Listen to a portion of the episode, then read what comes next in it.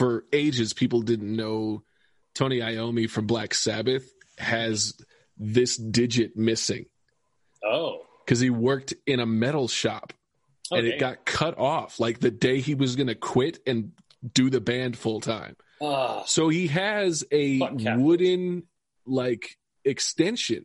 So when he's playing his ring finger on any chord, it resonates different because it's not hitting flesh; it's hitting wood.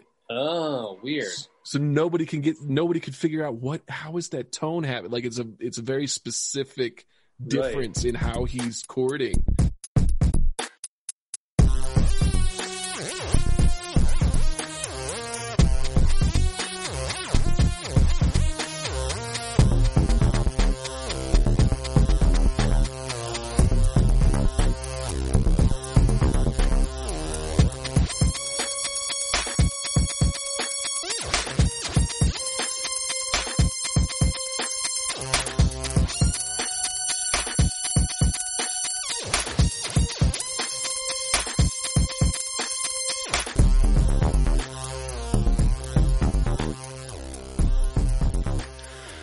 Back, everybody, to another episode of the Motor Mouth Podcast, the podcast where a lot of great ideas go absolutely nowhere. My name is Joel Tyree, and with me, as always, is my fellow party professional, the Tim Gerard. Hi, Tim. Hello. That's that's a little hint there. Two topic center, sanity leaves. Tim, what'd you bring? Uh, so today I want to finish the discussion of uh, my my new age phase. Um, Part there- two, two. there- yeah, and there will be a part three, but part three is sort of a different thing. Um, so we'll I'll kind of give a, a prelude to that later. But yeah, this is part two. This is going to finish the tale of my new new age phase. Guess what, What I are you brought, bringing? Tim? What did you bring? Are we having fun yet? Oh, yes. down. Yes. That's why I said my fellow party professional. well, that, like, yeah, that one was I, I- like it rang. It sounded familiar, but I couldn't. Yeah, I was going to say former team leader, but I thought that was more like n- not as specific. that could be anything retail. that could be anything retail. Some bullshit title that they give you to make you feel important, but you're still making as much money as you used to, or as little money as you used little to. Little money as everybody else you're supposed to have power over. Yeah. you can Oh, have all the great. power and responsibility. Yeah, None of the the pay and the benefit. No, no, I will retain those. but it'll look great on your resume. for your uh, inevitable second Super Crackers franchise. Fucking. All right. Episode two Attack of the Tims. Okay. So, okay, I have to. Um, it's, it's what I, I was thinking about this a lot in between in terms of like, okay, like I should have an idea of like the ground I want to cover, and I was like, where did I leave it? So I, I remember last time I kind of got through college, I got through my undergrad. Um, When you went to the sound therapy conference, okay, so I did get that. and then it was far. about to get real culty. okay, that's what, yeah. So this was still at the point where I was kind of, um, yeah, I was per- pursuing world music from a composer's perspective, where it's like, okay, I want to study the music of other cultures and other countries and ancient cultures and things like that to sort of bring into my composition. Um, but at the same time, yeah, I had kind of gone through this sort of like, you know, spiritual revelation type thing. And that was kind of, I don't, I don't want to say revelation. It was, you know, um, it wasn't like I understood the nature of the universe. It was like, I, I but at least I, I think I was felt, I felt like I was moving towards understanding at least my, my role in it, you know, um, which, which I feel like, you know, is, I mean, if you're self-centered, yeah, that's more important than understanding the nature of the whole universe. Um, so where this kind of left me was like, there was, yeah, so that, so, so that sound healing conference kind of opened the door to this whole new thing. Um, and, and just to kind of preface this, I'll kind of I might go back and forth. So with that whole thing, I there there are basically two terms I've kind of narrowed down, either sound healing or sacred sound.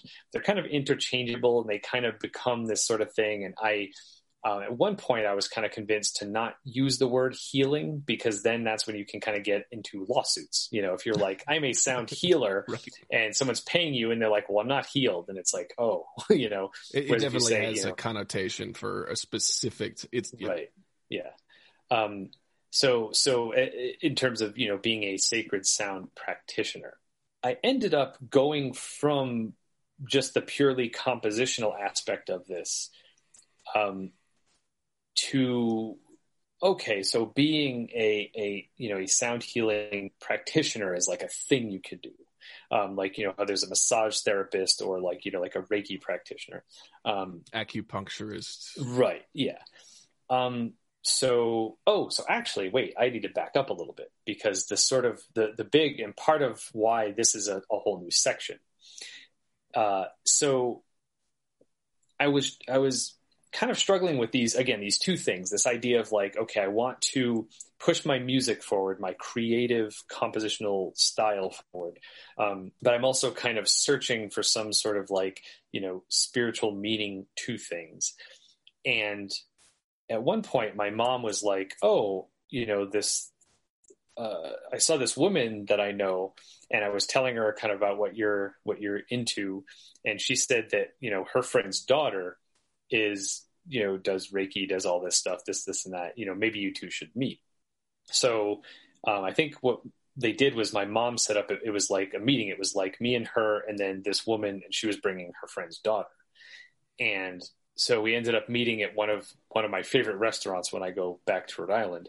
And it was kind of one of those things where it was just like oh so it's a girl okay. So this is super like like matchmakery but also a little creepy. Yeah. like, is this i is this a, a east coast thing too? Like i don't know. Like i don't think my mom ever would have set me up with anybody. I don't know. I mean, I don't know that my mom was doing it for the sake of setting okay. me up because, uh-huh. like, you know, my mom had never met, you know, like the the friend's daughter. She just knew this one woman, um, and I just imagine I like it, a very New England accent, like they're both into freaky shit. Maybe they can get together. so, so yeah, I mean that that was kind of it, you know, like yeah, that it was just kind of like uh, you know, and and I think you know, I think my mom's intentions were like, okay, you know, he kind of doesn't really know kind of what to do with this. And like you know i was kind of interested in the, the idea of reiki but i didn't know how to go about looking into it really. And um, you know at this point the internet was still kind of new. So it wasn't just like the reaction wasn't just like google it you know? I, like I, actually i don't even think google had been around at this point. This was like 2001 2002 like maybe like i remember soon after i graduated was when gmail started. Gotcha. I remember that was that's the origin of my email address, the the Tim Gerard, is because a friend of mine was like, "Hey, Google just started an email service, but it's by invite only. So I've got one of the first, well, you know, so I'm going to send you an invite so you can actually get a Gmail account before almost anyone." And I was like, "Cool, I can have Tim Gerard at gmail.com," but that was already taken. already taken. And it was like, "Fuck you, this thing's brand new. Like, why is it already taken?" so that's where the you know, well, fuck you, I'm the Tim Gerard. You know, so sorry, Tim Gerard at gmail.com, but fuck you. that was supposed to be my my email address. Um, but anyway, so so so yeah, so this is just to kind of you know putting it in this time frame where yeah, it wasn't you know I, again Google may have existed, but we didn't all have like, um, and I think I don't even think smartphones were a thing at this point. Right. So this it wasn't like you like AOL. This would yeah. have been like Yahoo. Or... Like yeah, maybe if I did some dial up and then yeah. you know looked into it, but it's like you know it was also just not as ingrained at that point either. That like oh what is that? Let me Google it really quick on my phone. You know. Um, I remember being taught how to use like Ask Jeeves or Yahooligans at at school, like in elementary school. It's like, hey, make sure you go to this search engine yeah. and ask you these ask very an, specific thing. ask an imaginary butler to Google stuff for you. yeah. So, so this was kind of the, you know, I, I think things were a lot more, um, esoteric at this point. You know, it's like if you wanted to find out about someone, something, you had to like find a book or find a person or go to a place, you know. Um, so so so we met. It was kind of one of those things where in the back of my mind, it's like, okay, I wonder if we'll hit it off. But it, I was also in like a really weird place because I was kind of like, okay, there's all this stuff kind of going on. Like I'm and oh, and actually, um, so yeah, significant part of this. I think I talked about this last time too. Is this this must have been after 2003 or maybe during 2003 because we we also this was after my my dad had died so one of the things, and this is this is where we get the first inkling that stuff isn't right. During that meeting, this this girl that I just met starts telling my mom that my dad is telling her stuff, that oh, my dad dear. is talking to her from beyond the grave. So Were the napkins uh, on the table red? were, there, were there were there literal red red flags at this dinner? so and and you know and this was also at a point you know again i was i was a lot younger i was a lot more kind of open to the idea of things and i i also want to preface this that i uh, probably still to this day have never experienced anything supernatural so um, you know and i know that's that's kind of part of it is like when sometimes um, you know when i've had interactions with people you know they're kind of telling me firsthand like i've heard voices or i've seen this or you know and it's like okay, like I'm not I'm not going to question your experience, you know, but but for me, it's like I I've kind of I've always hoped that, that there's more to the world than what we can just see with our eyes, which has kind of left me open to the possibility of these things, even though I've never experienced anything that, that can't be explained or can only be explained by some fringe thing. Um, and this actually comes up later where where you know an, an experience that a bunch of people were, were claiming was supernatural. I was like no that's just this. So if i forget to bring that in bring that up again because um, i don't want to midsummer moment.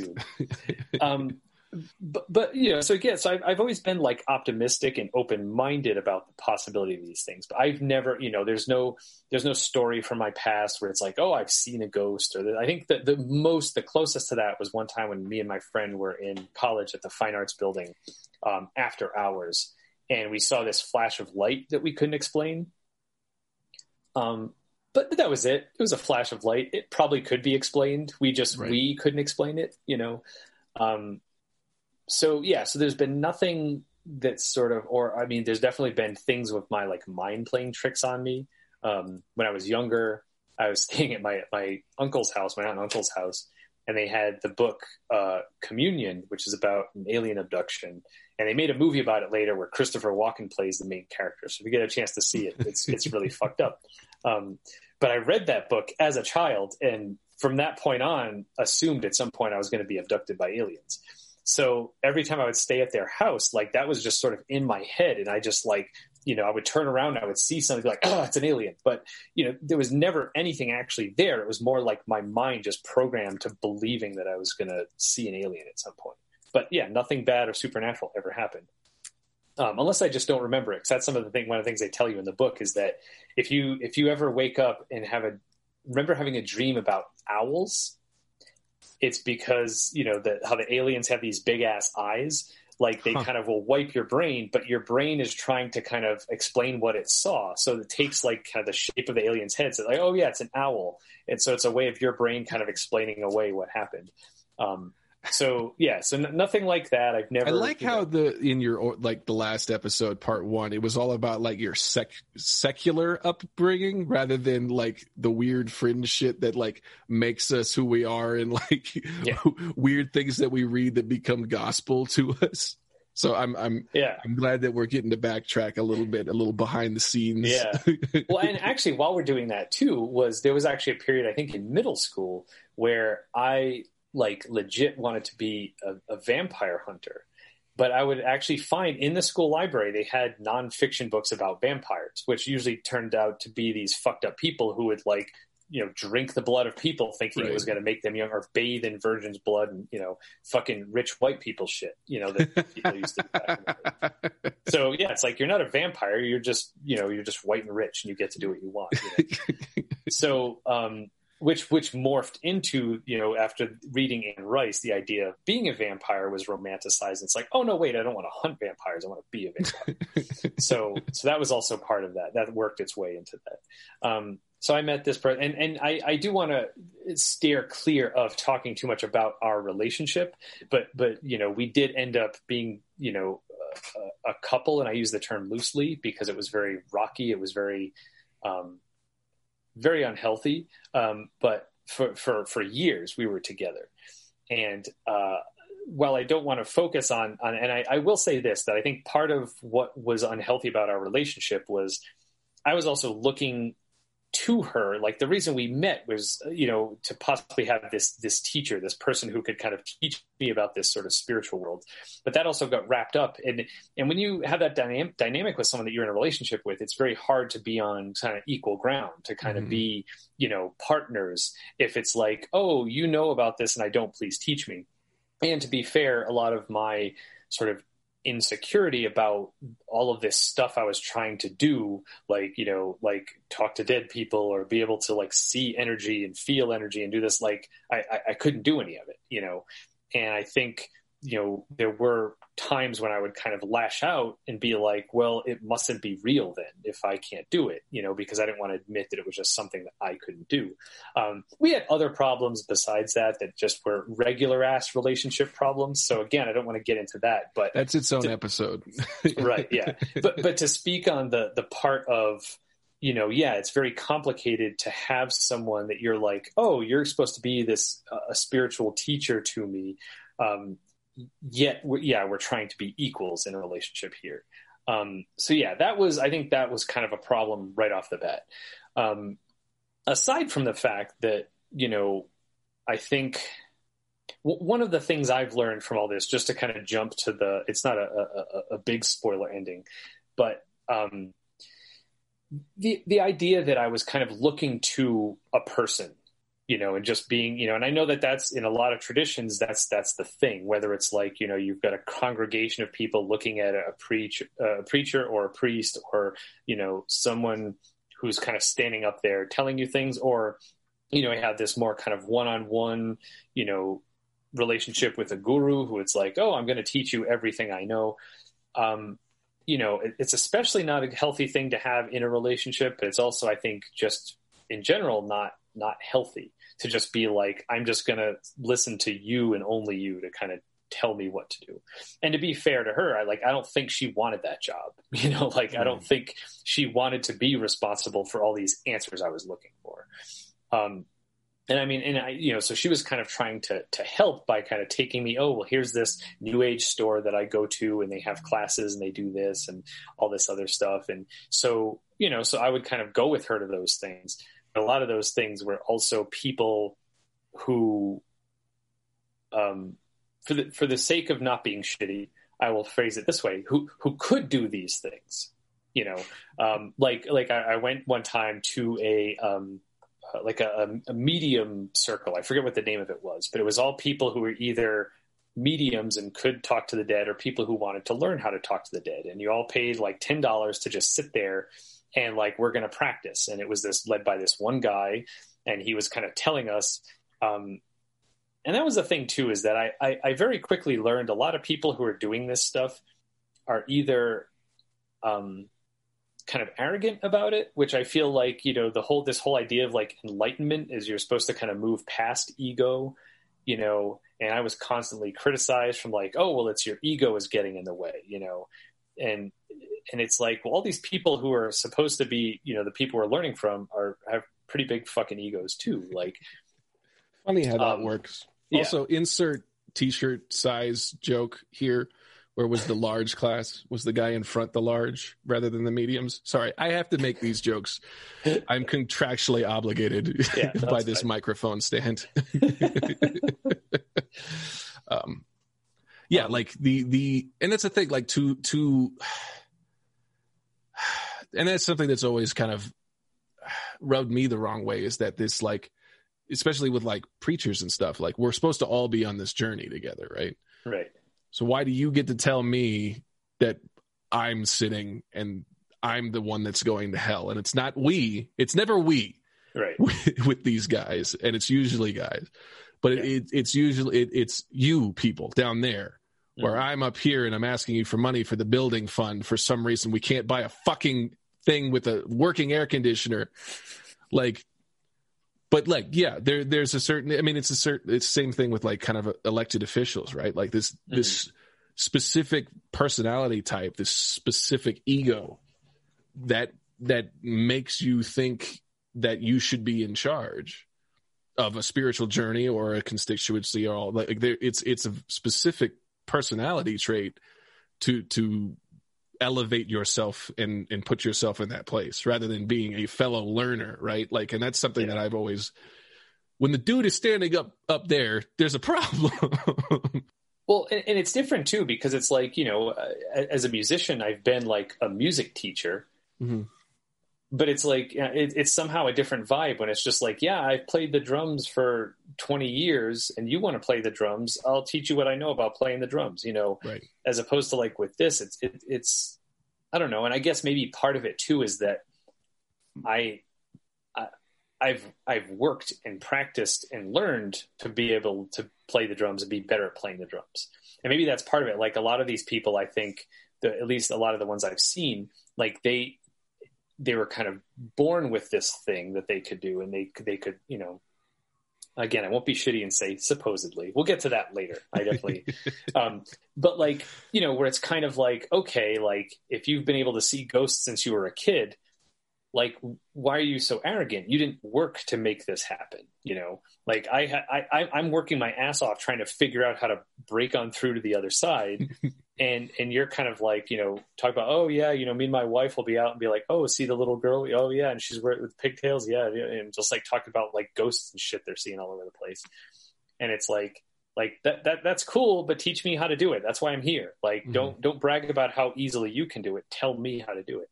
Um and that was a big part of it too is like i you know at this up until this point i had been in school and in college and had teachers and that's what teachers do is they say follow these steps and you will get good at this thing and be able to do this thing.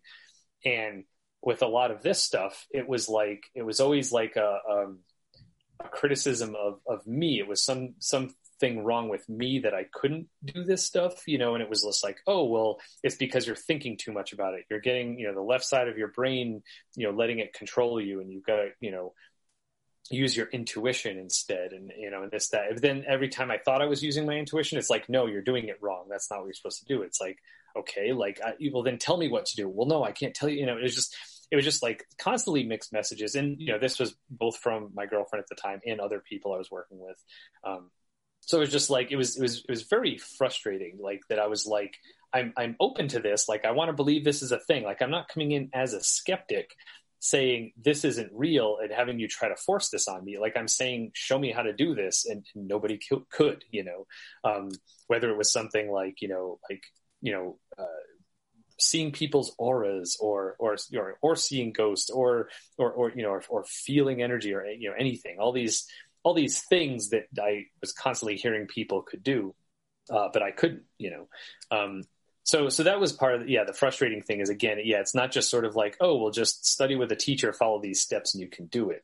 It's you know i think a lot of the people and and to be fair this happens in the music world too where some of the best musicians are terrible teachers because they can do what they can do they don't know how they learned how to do it if you have all this natural talent at something how do you teach that to someone who has no natural talent you know and and you know i've seen that a, a ton of times with with teachers where you know, it's like, yeah, I studied with this person because they're world renowned and, and I, I didn't learn anything from them. It's like, yeah, because if they're, if they were that good from the get go, they don't know how to struggle and, and practice and learn and, and, and, and fight to, to you know, master these things, you know?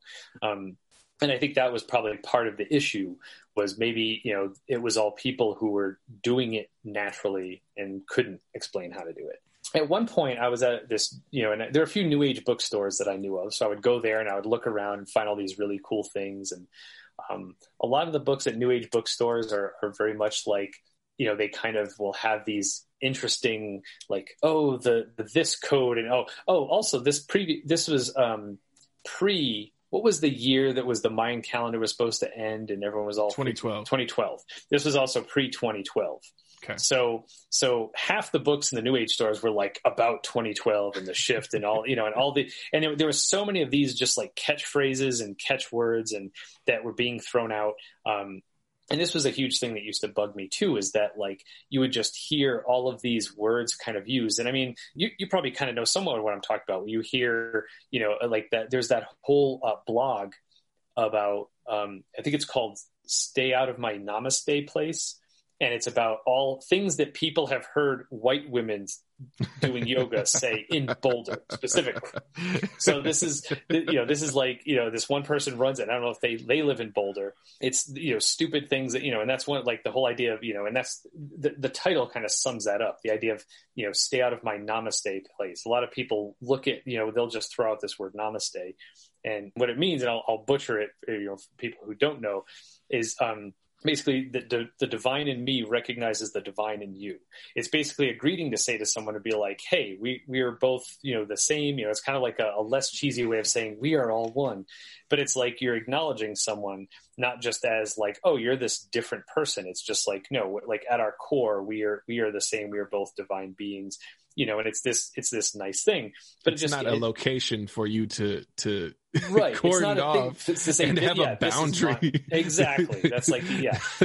So so there's like plenty of stuff like that, and just plenty of uh, you know just phrases that get thrown around, and it's like I'm sure plenty of people know and and you know mean it with all their heart when they're saying it, but plenty of people don't. And it's also part of like you know when you get into that kind of world um, where you know everyone's throwing these words around, you start feeling like okay maybe I should throw those words around, or or, or you know, or, you know, giving people different greetings and sounds like church. Yeah. right. Like you Yeah. don't say bless you until unless somebody sneezes, right? Like or have a blessed day. Like the vernacular is also and and the the phoniness behind the vernacular and the misuse of the vernacular. You know, like I'll pray for you. Like I'll pray on it. Thoughts and prayer. All that whole mess Right.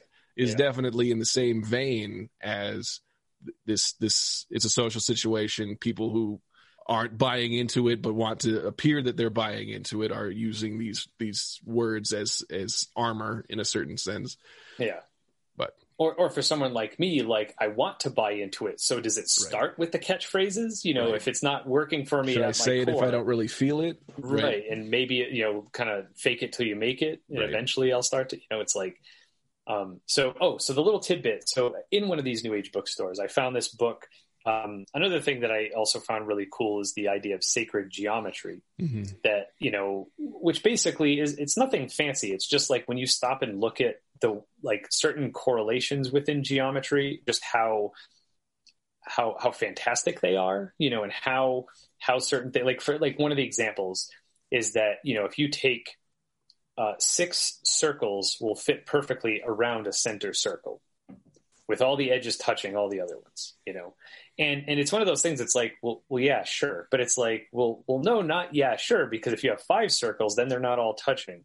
And it's you know it's the fact that like you know kind of like with with with pi you know this idea that like every circle has that ratio was it between like the, the the radius and the circumference and all that stuff you know? So and again it's one of those things that could be looked at as just like well that's just science and nature and how these things work out and you know um you know or you know for example another you know one of my favorites is like the fibonacci series you know kind of where you take a you know a number and you add the number before it in the series you know you so you get like one one plus zero is one one plus one is two two plus one is three three plus two is five. And again you get this whole series and how that series is found in nature all over the place or like the you know the golden mean things like that. Um and again, I'm not the first person to be interested in this. Plenty of people, you know, back to Pythagoras, you know, like have been interested in all these things. Um, but it's something that, and, and again, you can look at it and say, wow, isn't that cool that these things kind of tie the universe together? You could, some people will be like, yeah, that's science and math. That's how it works. Other people say, oh, it's, you know, it's, it's evidence that there's a God who sort of planned all that stuff and wrote all those rules. Um, I, I, don't care which one it is. I just find it interesting, you know. gotcha 'Cause i was kind of curious with like people following it as a same with like numerology i guess is that the i think that's the right way of saying it like yeah. Well, numerology is weird because there's more like, oh, well, if you take any number and then you add up the digits in that number, and it's like, so it, it becomes more about kind of like the symbols of the Right. numbers and kind of distilling them because like you kind of lose. Um, it's also based on the fact that we have like a base 10 numbering system. Mm-hmm. So you could basically narrow any any number if you add them up and just keep adding all the digits up, you get to something either from, you know, 1 through 9. You know, and but that's only because that 10 is 1 plus 0 which goes back to 1, you know. If we had a sim, you know, if we had a base 11 system where 10 was a single digit, you know, then we would have, you know, one through 10 whatever you know and so it's you know it, it's it's it's way different. And that was one of the things in the movie Pi where where when he goes to see his teacher and he's like you know you're a mathematician. What you're you know you're, you're what you're talking about sounds more like numerology. You know it right. sounds it's like it's like astrology but with numbers you know. Um, again which astrology is different from astronomy which is the study of actual things in the in the universe as opposed to like you know well this is the day i was born so my whole life is mapped out and these things, you know. Which, to be fair, I also don't think it's crazy to think that where the planets are um, can affect us because the, you know the moon affects the tides. So if you have the moon, which is affecting something as big as the fucking oceans, like how can you say it doesn't have an effect on on people who right. are made of mostly water? Um, well, I was I just curious with with with divine geometry. I, I just I've never I've always heard it talked about, but never in a sense like what is this as a, a basis for belief. Whereas, I mean, a, as a, a a signal that this is engineered or there's there's some there's some order to the universe. I, I guess is the way you would extend it. Hmm. Um, but I get I guess for me it's just like well we invented numbers right like and right math yeah. right like we we these concepts are, are, are symbols we defined as a, a, way of explaining the world around us. So, and we like things that, that match up. So it's like, I don't see pi as a divine thing. I th- it's, it's a number without end. It, well, right? like, well, what the number is, is based on our numbering system, mm-hmm. but the ratio Oh, you're saying the ratio consistent I from see. each, regardless of size. So it's defying, so, in a sense, our symbology by being right. a number that can't be accurately expressed within it, mm-hmm. like the area under a curve that goes to infinity, right? Like you never quite get. Uh, also, circles are shapes with infinite sides, right. so you can't get in in reality. You cannot make a circle that's a perfect circle. It's it only exists conceptually. So you yeah. need a number that also works with that pi yeah and, and, you know and that and that's part of it too. I think that that's exactly you know the difference is you know in, in, dealing with geometry you are dealing with shapes and physical things not just the numbers not just the numbers that we've sort of attached to things. Um, you know and, and i mean you know part of the math is kind of our our language that we invented to talk about that stuff. Mm-hmm. you know so yeah the, the number 3.14 yada yada yada that that's insignificant that that what that number is is man made, but the the ratio is what's what's there and it's consistent. Um, you know, same thing with like the golden ratio, the you know 1.618 or 0.618, whatever. Those numbers are insignificant, but the fact that like the relationship yeah. that it is calling yeah. or it's referring to is is the thing behind the concept. Gotcha. Yeah, that, that you can make that golden rectangle where if you have a golden rectangle and you cut a square out of it, the rectangle you're left with will have the exact same ratio, you know, and you could do that for infinity, you know, and that, so that idea, you know. Um, so, so anyway, that was kind of just something, you know, I've, I've, I mean, I've always liked math and, you know, geometry as a part of math. Um, and that's kind of one of the things I found interesting about it. So, so the book I got was, uh, I, th- uh, I, was going to look it up too, but it's it's not important. You shouldn't read it. Um, I think it was like it's something called like the ancient secret of the flower of life. I think was what the book was called. It was by a guy named uh, Drunvalo Melchizedek. That um, rolls off the tongue. I'm just gonna like I, am I'm, I'm slipping. It. Sorry, I'm being. No, shitty. no, that's fine. That's no, it's fine. Uh, I, because you know, again, it's like part of why I'm talking about this is it is sort of part of my past that you know, looking back on it, you know, it's kind of like you know, I, I took things way too seriously.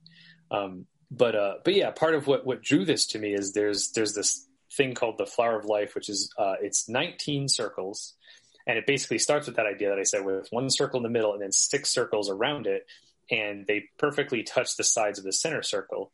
And then, uh, for, without going into too much detail, trying to describe it, you can Google it. Um, in the center of that center circle, basically there's another circle that comes off of each. I think six more circles that comes off of that that midpoint of that center circle, and basically where the circles intersect, kind of create these little petals, and that kind of does that for um, I forget again. I think there are a total of 19 circles in in the pattern. I mean, you can go out for infinity, but to put an endpoint on it. Um, so it's basically these layers of circles, but it creates this big flower grid hexagonal type thing.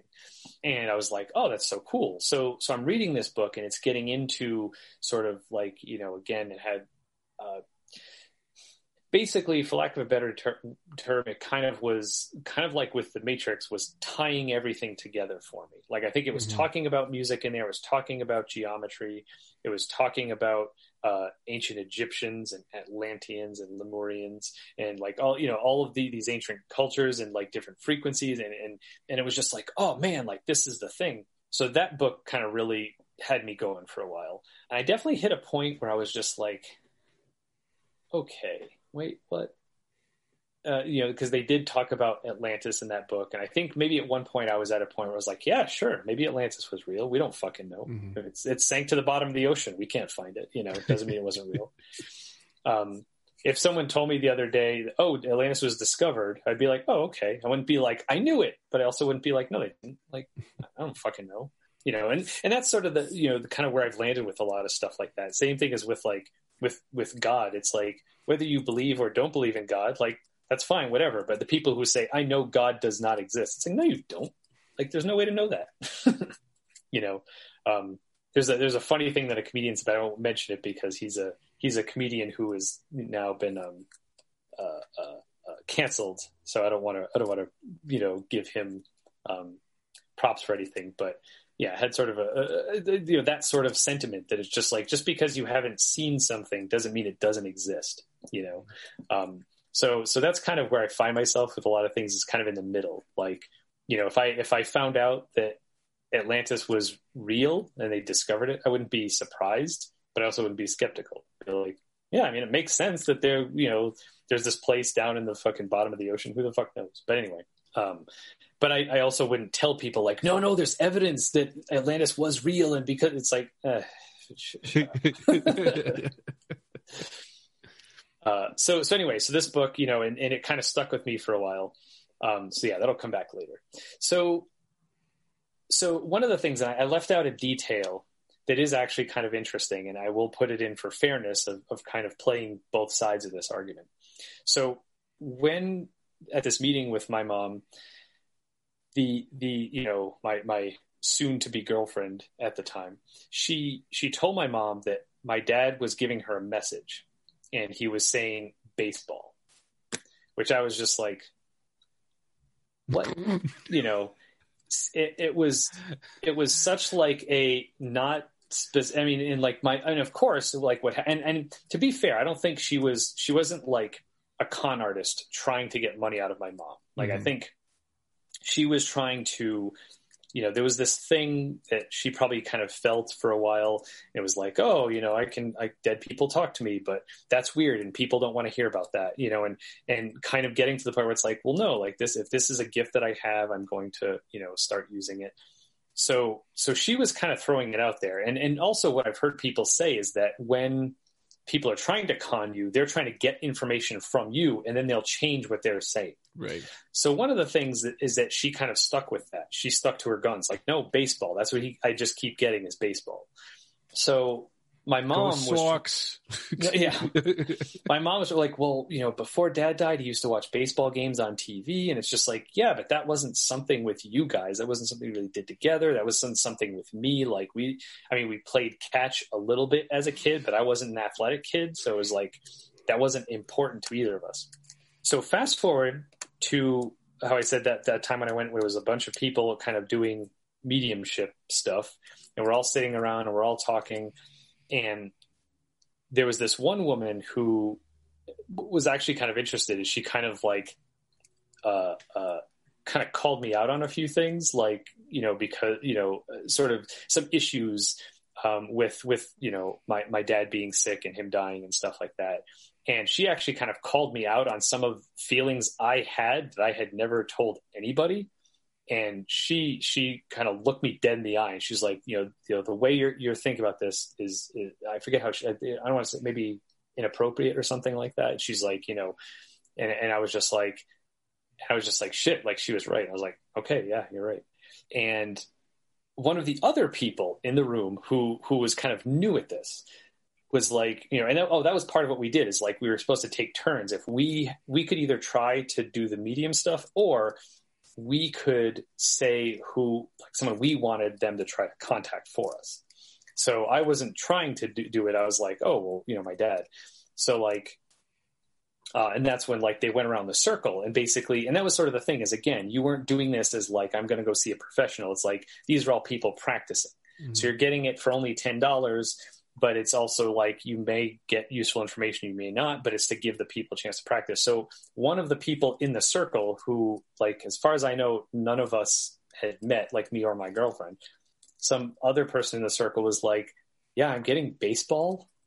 And I like look at my girlfriend like, what, what the fuck? Like, which, I mean, and again, like, when someone's trying to con you, they're listening to things you're saying and they're going to match stuff that's going to make it seem like oh, you said the perfect thing that you never would have known. It's like, idiot, you said an hour ago, yada, yada, yada. And that's why they mm-hmm. repeated it. But, you know, since baseball was not a connection that I would have been talking about, and, and, and also other people had done it too. And it's like the things are various, you know, they, it vary greatly. So again, it's not like I went one on one with this person and they're like, oh, baseball, because it's like, hey, most people are into baseball. Try bringing up baseball and see if there's a connection there were a bunch of people who had gone before me, and no one had brought up baseball for any of those people until they got to me and then this person who has never really done mediumship before and she was like yeah i'm getting baseball so that was weird uh, fast forward to just to kind of put an end on this story fast forward to years and years later so you know the, the this girl this woman um, she my, my girlfriend at the time. She um, she was from Blackstone, which is my dad's hometown, and her her dad and my dad actually went to the same high school, which we kind of were aware of. You know, huh. it's just like, oh yeah, it was a small town. You know, that was the high school that that my girlfriend had gone to, and her parents before her. This, this, and that. Um, you know, and they knew they knew like the band director that my dad, all this stuff and that.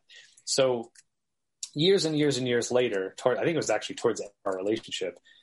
Um, I think my girlfriend's dad was going through some old pictures and she was like, "Oh, look, you know, here, you know, Tim's dad and I were on the same baseball team."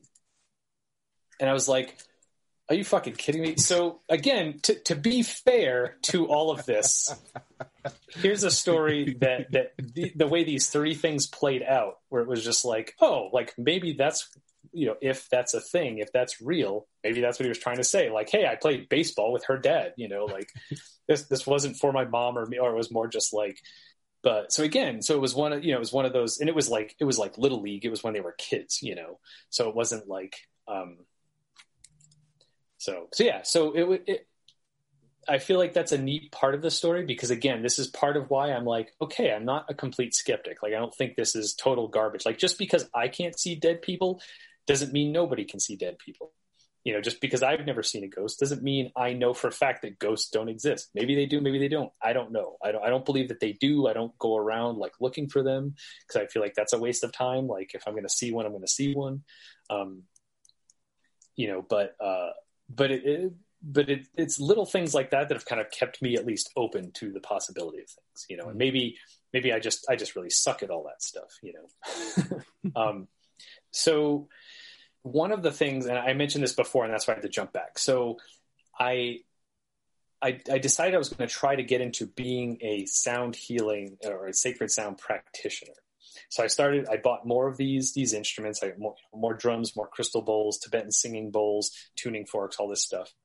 And I was going to try to to sort of do all this stuff. And um, at the time, I was living in East Greenwich, which is this sort of um, nicer town in Rhode Island. And uh, I lived there for exactly a year from New Year's Day to New Year's Eve night of that same year.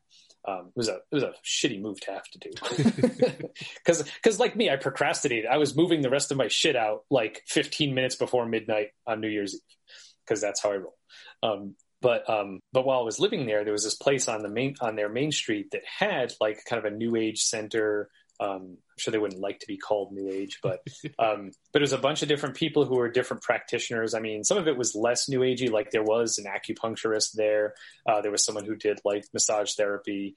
Um, the woman who ran the place did um, um, breathing, um, which like yes breathing is important and yes people forget to do it the right way but it's also like god you have to be the smartest fucking person to figure out a way to get people to pay you money to breathe.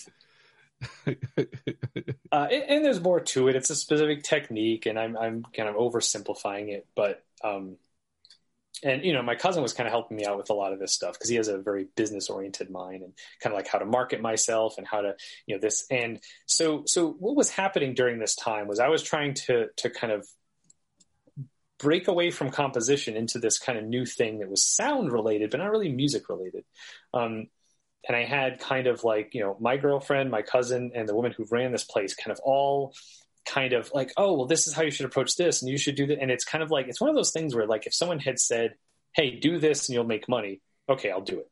But it's like everyone kind of has like ideas and you know, and, and this has happened m- multiple times in my life where you feel like if you're not taking people's advice and then you're not successful like oh well is it your fault? Because if you had taken their advice then it would have worked. And but of course to take someone's advice who just will casually be like oh try this. It's like okay you're talking about like hours of work and and weeks of time to to right. p- implement this thing and th- you know you know so so so it's kind of a lot of that like between these three different um you know these three different points of view about kind of what I can do to make this work. And you know to be fair you know they all wanted me to succeed. They were all helping me. Like they weren't doing it for selfish reasons like oh I'm going to make a bunch of money off this guy.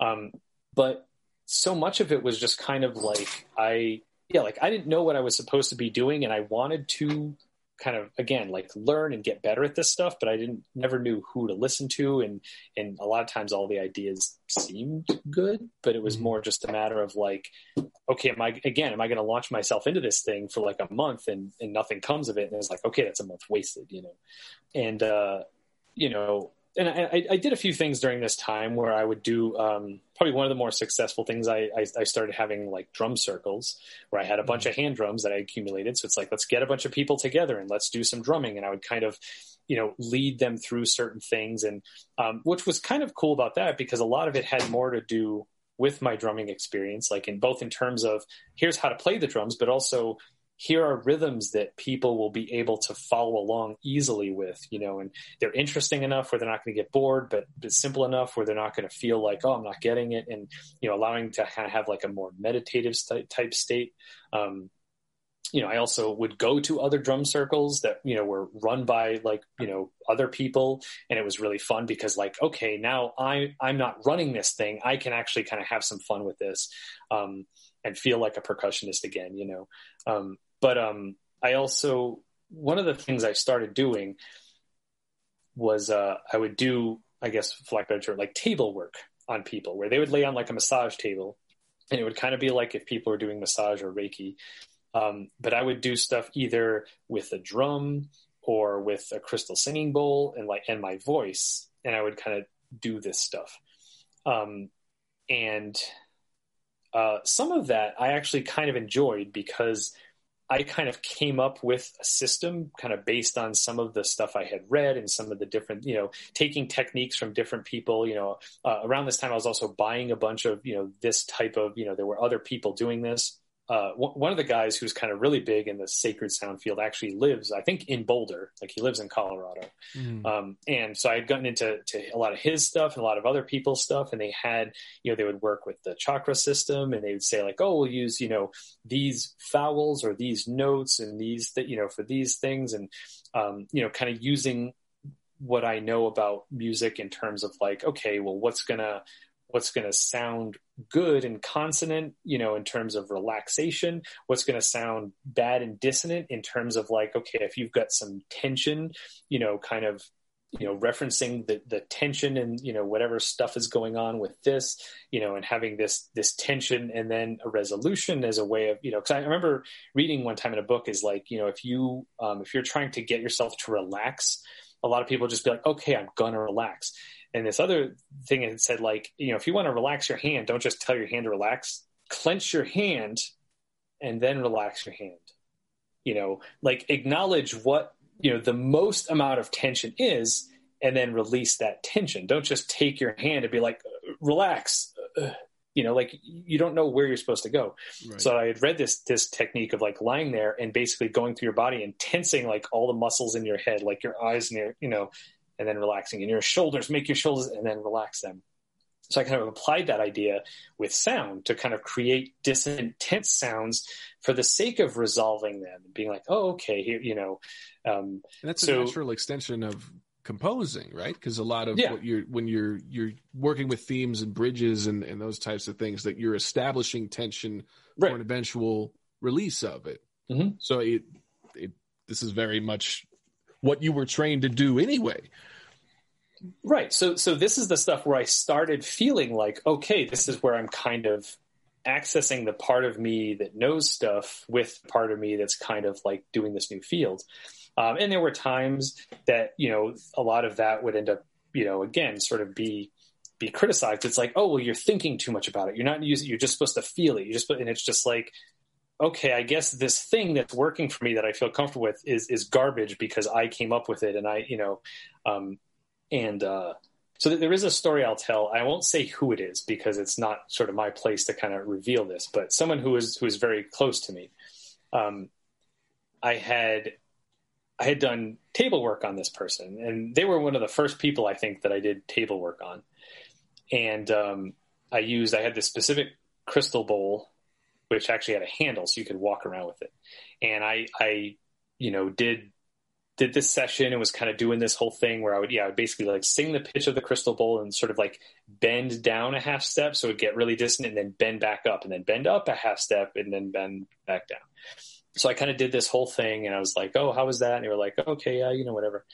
So months go by and come to find out later, like, and th- this person never never told me this, which I, I feel like I there was something I could, but like after that, like they were like it brought up a bunch of like trauma from their past and they were like a mess for like six months where they would just like cry for no reason. It was just like like what the fuck? Like first of all like i was doing this thing being like i don't know if this is going to work or not.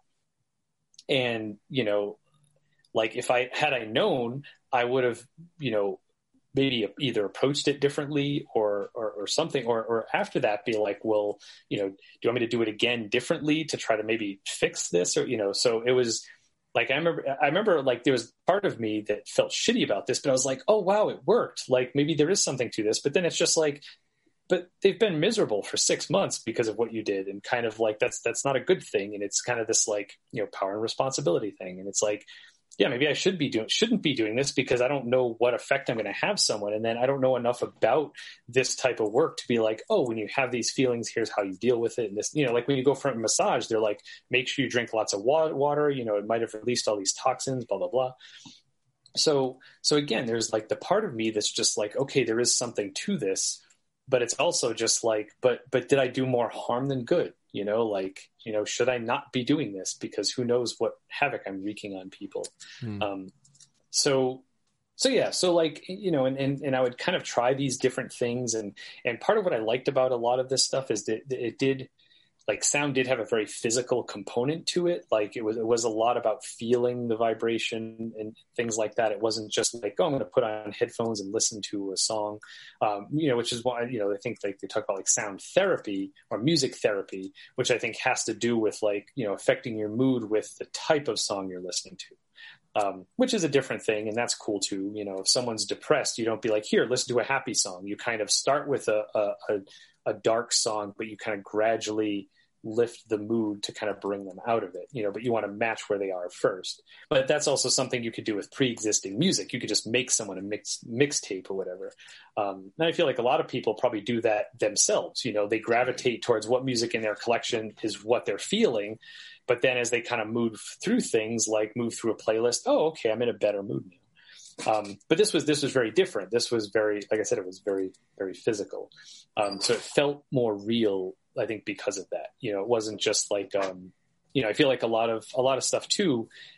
this was this was something that I had brought up originally in that original meeting is that you know so much of when we think of music is is, is conditioning. You know, um, like our you know our Western musical system is sort of this system that's been established, and this is it basically teaches you how to listen to stuff. Mm-hmm. And that was one of the reasons I was going to music of other cultures because they have different rules, they have different tuning systems, even you know, like right. you know they're they're they have different sets of pitches, you know, different you know divisions of the octave instead of twelve even pitches. Some of them have like ten, you know, evenly spaced, you know, or 24 or whatever, you know, so it's like you're getting different notes than we have, you know, and it's like you kind of grow up just thinking, oh, music just is what it is. A major chord is happy, a minor chord is sad. You know, it's like, no, that's, you know, it's, that's how you were kind of conditioned to hear music. Mm-hmm. Um, so that was kind of what I was looking for was almost a way past the art, like into, um, you know, is, is there anything scientific about these sounds? And eventually led me to, there was this scientist who had done that, I think in the sixties, where he was basically saying that like you know uh, one of the things is that you know certain frequencies could like destroy cancer cells you know um, you know and that he he was supposedly doing all this research and finding like specific frequencies like you know again beyond just oh it's a if you play a note c you'll feel happy. Like no like like down to the decimal this specific frequency will do this thing and this will do this. And i think a lot of what it was compared to is that like uh you know, sometimes when people have kidney stones, you can use like right. ultrasonics to break up kidney stones. Right. So it's like it's the same principle that you're you're using a sound, a vibration, you know, to kind of get in there and kind of you know affect something physical with with a vibration, you know, um, or like the brown note is another example. mm-hmm. You know, if you supposedly there's a frequency that can make people shit their pants, you know, and it's like so that's that's same thing, you know, it's all it's all sound.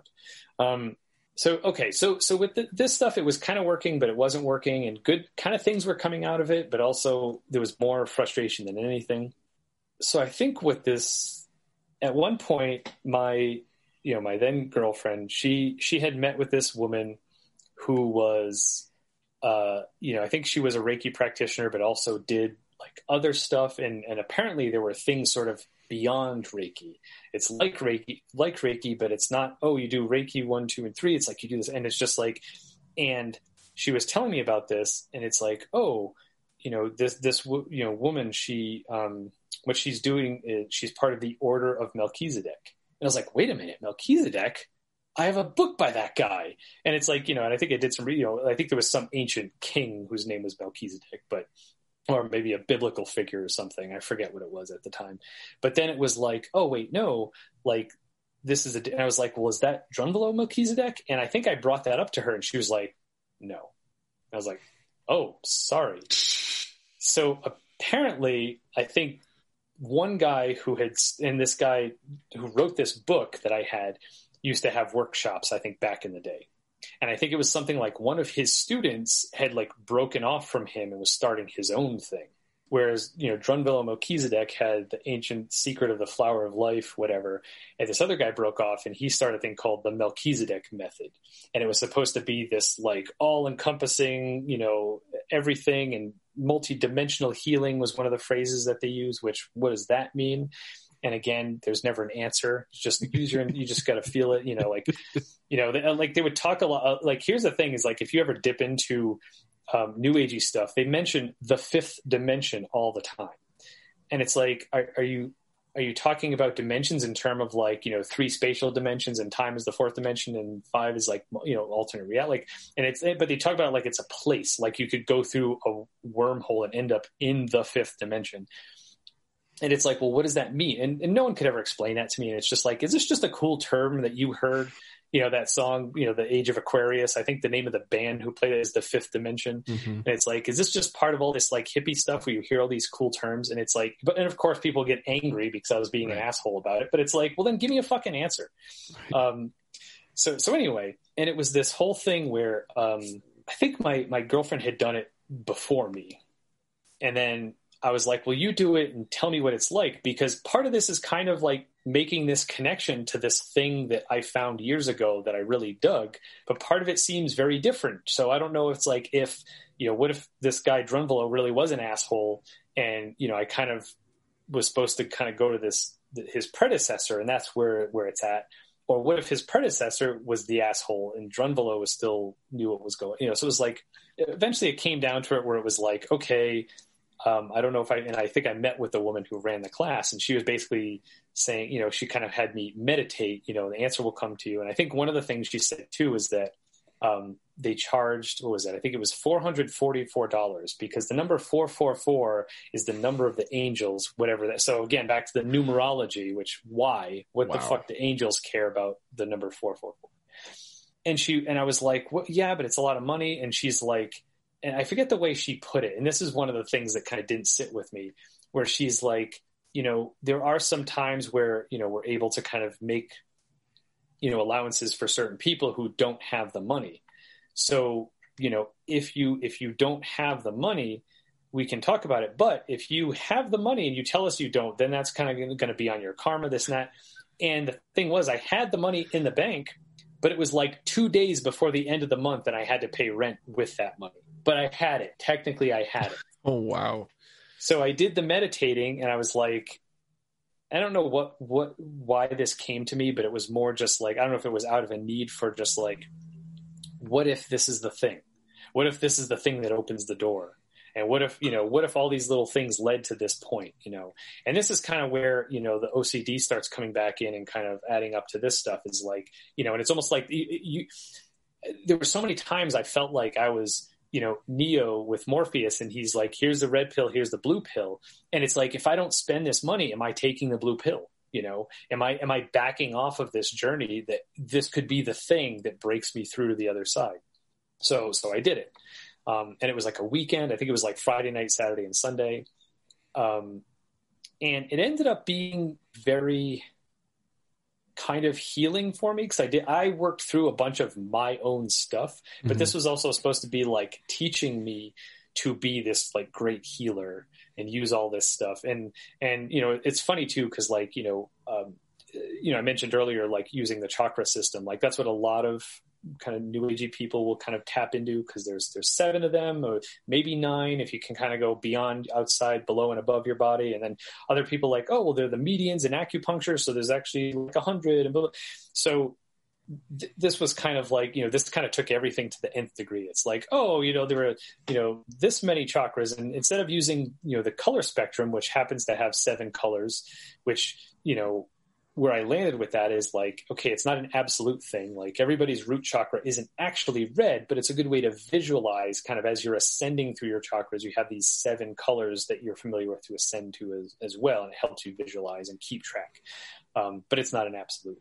So this had all these, it was like there were 20 chakras and this one is like, you know, what it, I, I, like like the color of a dolphin, I think was one of them. That sort of silverish gray. I think that was one of the colors of the you know, the chakras, and it was just like all this Wet very, yeah, something like that. You know, and it's just like okay, sure. And it's like I can't remember all this, and there were all these meditations where you're supposed to do all this cool stuff, and I just remember like after every meditation, everyone's like, "Oh, I was in ancient Egypt with the pharaohs, and then I was on the moon, and I was talking to all my aunt, and I was just like, I, I was just in a fucking chair the whole time, breathing. Like I, none of this happened for me. You know, it was supposed to unlock all this stuff, and you're supposed to get into your akashic records, and you know, again, all these fancy things. Oh, oh, and that was the thing when we watched Gods of Egypt. Thoth is a big part of this. Like uh. he's all over the place in this. you know, so it's like, oh yeah, and you know, and and it was just kind of like it was all this stuff that was like supposed to be happening and you're going to see this and you're going to do and, and i mean to be fair i'm like terrible at guided meditation like i have a hard time visualizing um, which is why like I just kind of resort to like you know we've talked about mindfulness before, which just like it's not about going off to the fucking moon. It's about being in your body and acknowledging that you're a human on Earth and to make the best of your time. You know, uh, it's hard with meditation. Like you spend a lot of your time in your own head about stuff. So giving you a quiet room in which to do that is not right. not conducive to traveling, yeah. you know, or at yeah. least traveling somewhere that you would like to go rather than catastrophizing. Right. Yeah. yeah. Or yeah. So, uh, so yeah. So it was there was there was a lot of that, and I, I so I made it through the weekend, and it was very much kind of just like okay, so what now? Like, it, it, it, was that it? Like, am I am I magic now? Like, can I can I do things? Can I heal people? You know, and it was just like, um, so that was kind of like, I don't, I don't want to say it was actually cultish, but that was the closest I think to when I was to felt like being in an actual cult, and it wasn't really because it wasn't like they were trying to get me to like leave my family and everything, but but there is a, in a sense in, in a lot of the, the the new age different new age circles i tried out the different groups. It's, it is definitely a sense of like you know oh we're we're kind of in on any every on these things that, that other people don't get or they can't see. And it's just like well well fuck you. Like i don't i don't get or see any of that shit but i'm here. I'm trying to make this work. Like you know it's like and, and i just and again a lot of it was probably my own insecurity. Maybe those people weren't as much of a dick as I want to remember them to be because it's like, oh, it was you being a dick to me, not just that I couldn't make this work. Um, but uh, oh, so the, so one of the stories that I was going to tell earlier. So that so that woman who did this this this workshop thing, there was one time where she had gone somewhere and I, a big thing with this too was was aliens. You know, people were like, "Oh, we're trying to contact aliens and get the, their higher, you know, uh, level of consciousness and blah blah." So she was telling me one time, and oh, they used to talk about, you know, when you take a picture and you see those little those little circles sometimes. Mm-hmm. I think it's like dust. So so they call those orbs, and they're like, "Oh, well, that's like a ghost or an alien." And again, it's always something. It's never something naturally explained. It's it's either going to be ghosts or aliens or, some, or angels or whatever. So so it's kind of like, oh, okay. And so she was, she had gone on this trip and it's like, oh, we were in this place where there's supposed to be a lot of alien activity and we are trying to this, this, and that. And she's like, and we, we got this video of there was, there was an alien. And what was so cool was it wouldn't show up. We couldn't see it with our naked eye, but it showed up on the camera. And she's showing me this video where they're like looking at the viewfinder and they're like, they're like, oh wow, and that was the thing too is she didn't show me the actual video. I think she was taking a video with her phone of the person who had the video camera filming it. So I was looking at it through the viewfinder, and she was kind of showing how, like, look, if you look out there, it's not there, but in the viewfinder, there's this orb that's flying around, so we can only see it in the camera. And, and at one point, she's like, look how fast it's zipping back and forth, and it's zipping back and forth as the camera is tilting. It was like a fucking solar flare on the lens Oh, that was moving as the camera moves because the angle of the sun hitting the lens. So it wasn't this thing that was just moving independently. It was it was on, and it, it was on the camera because you couldn't see it like because it was the lens that was creating right. the thing and it was just like oh my god like th- these people are just so willing and eager to believe in this supernatural stuff that they're looking at something that's a perfectly natural phenomenon and making it and it's kind of like uh, I, I, heard the phrase one time where it's like you know if you're the type of person who you hear you hear hoofs and you assume it's a zebra right like like why wouldn't you assume it's a horse why right. would you go zebra and I, I used to say, and you know, when I was kind of being shitty with my with my ex, I'd be like, "You hear hoofs, and you assume it's a unicorn." You know like like beyond zebra to something that doesn't exist. Like you you you hear a sound it's like this right. must be you know and and that was kind of the thing. It was just like they were and i think that luckily for me was what kind of one of the things that kind of broke me out of this this spell where it was just like th- this is not magical. This is not aliens. It's it's the fucking sun hitting the lens of the camera and and I remember one time too, they were showing videos of like, oh look, here's this video of like you know these orbs that'll fly around, and and that's how the crop circles are made. And they showed me a video of a, an orb making a crop circle, and they're like, oh, isn't that cool? And then I like I forget if this was one they showed me or one I found where it does that, and then the little orb signs the name of like the person who made the video and it's just like I did this in Photoshop like and it was like and I don't know if if if all of them were obviously that but it's like at, at least at very least to prove that this can be done with a computer right. like you, you know you just can't trust every video you see on the internet and say oh um, there was someone the who thing, had like the one chink in the armor is enough for the arrow to get through right like that's yeah. that's the whole point is like I can show that this is objectively false. So why am how can I hold up any of the rest of this? Yeah. Yeah, when this is all, you know, you're just doing it on on faith. I saw a video and this thing happened in the video, so I believe it. It's just like, well, I got news for you. um, and and another big these are the people that need to see Kurosawa and just have their minds fucking blown. like, right. if, if simple camera tricks are enough to think these things, like yeah. No, no, yeah, and and yeah, and that's exactly it. Is just like like you you must love going to the movies more than me because you believe everything you see on screen, you know, and um and and another part of this too that I that I kind of skipped over too is that at the beginning, what, what seemed really cool about this this kind of journey and, and kind of getting into these groups of people is they they they try to be very all inclusive about uh, different different religions and different practices. So, you know, on the one hand, it's like, oh, well, Archangel Michael, but also Buddha, and also red buffalo calf woman or white buffalo calf woman, and also, you know, so it's like they're they're kind of combining. Um, some may say appropriating all of these different ideas from all these different faiths and, and religions and, and you know methodologies and you know whatever you want to call it, like from all over the place. Um, and on the surface that seemed really cool because you know it's like I, I, for a while i had liked the idea of you know the whole shopping cart religion. Like oh i'm going to take this idea from catholicism this idea from buddhism this idea from from islam this idea from judaism you know you know the things that kind of click with me.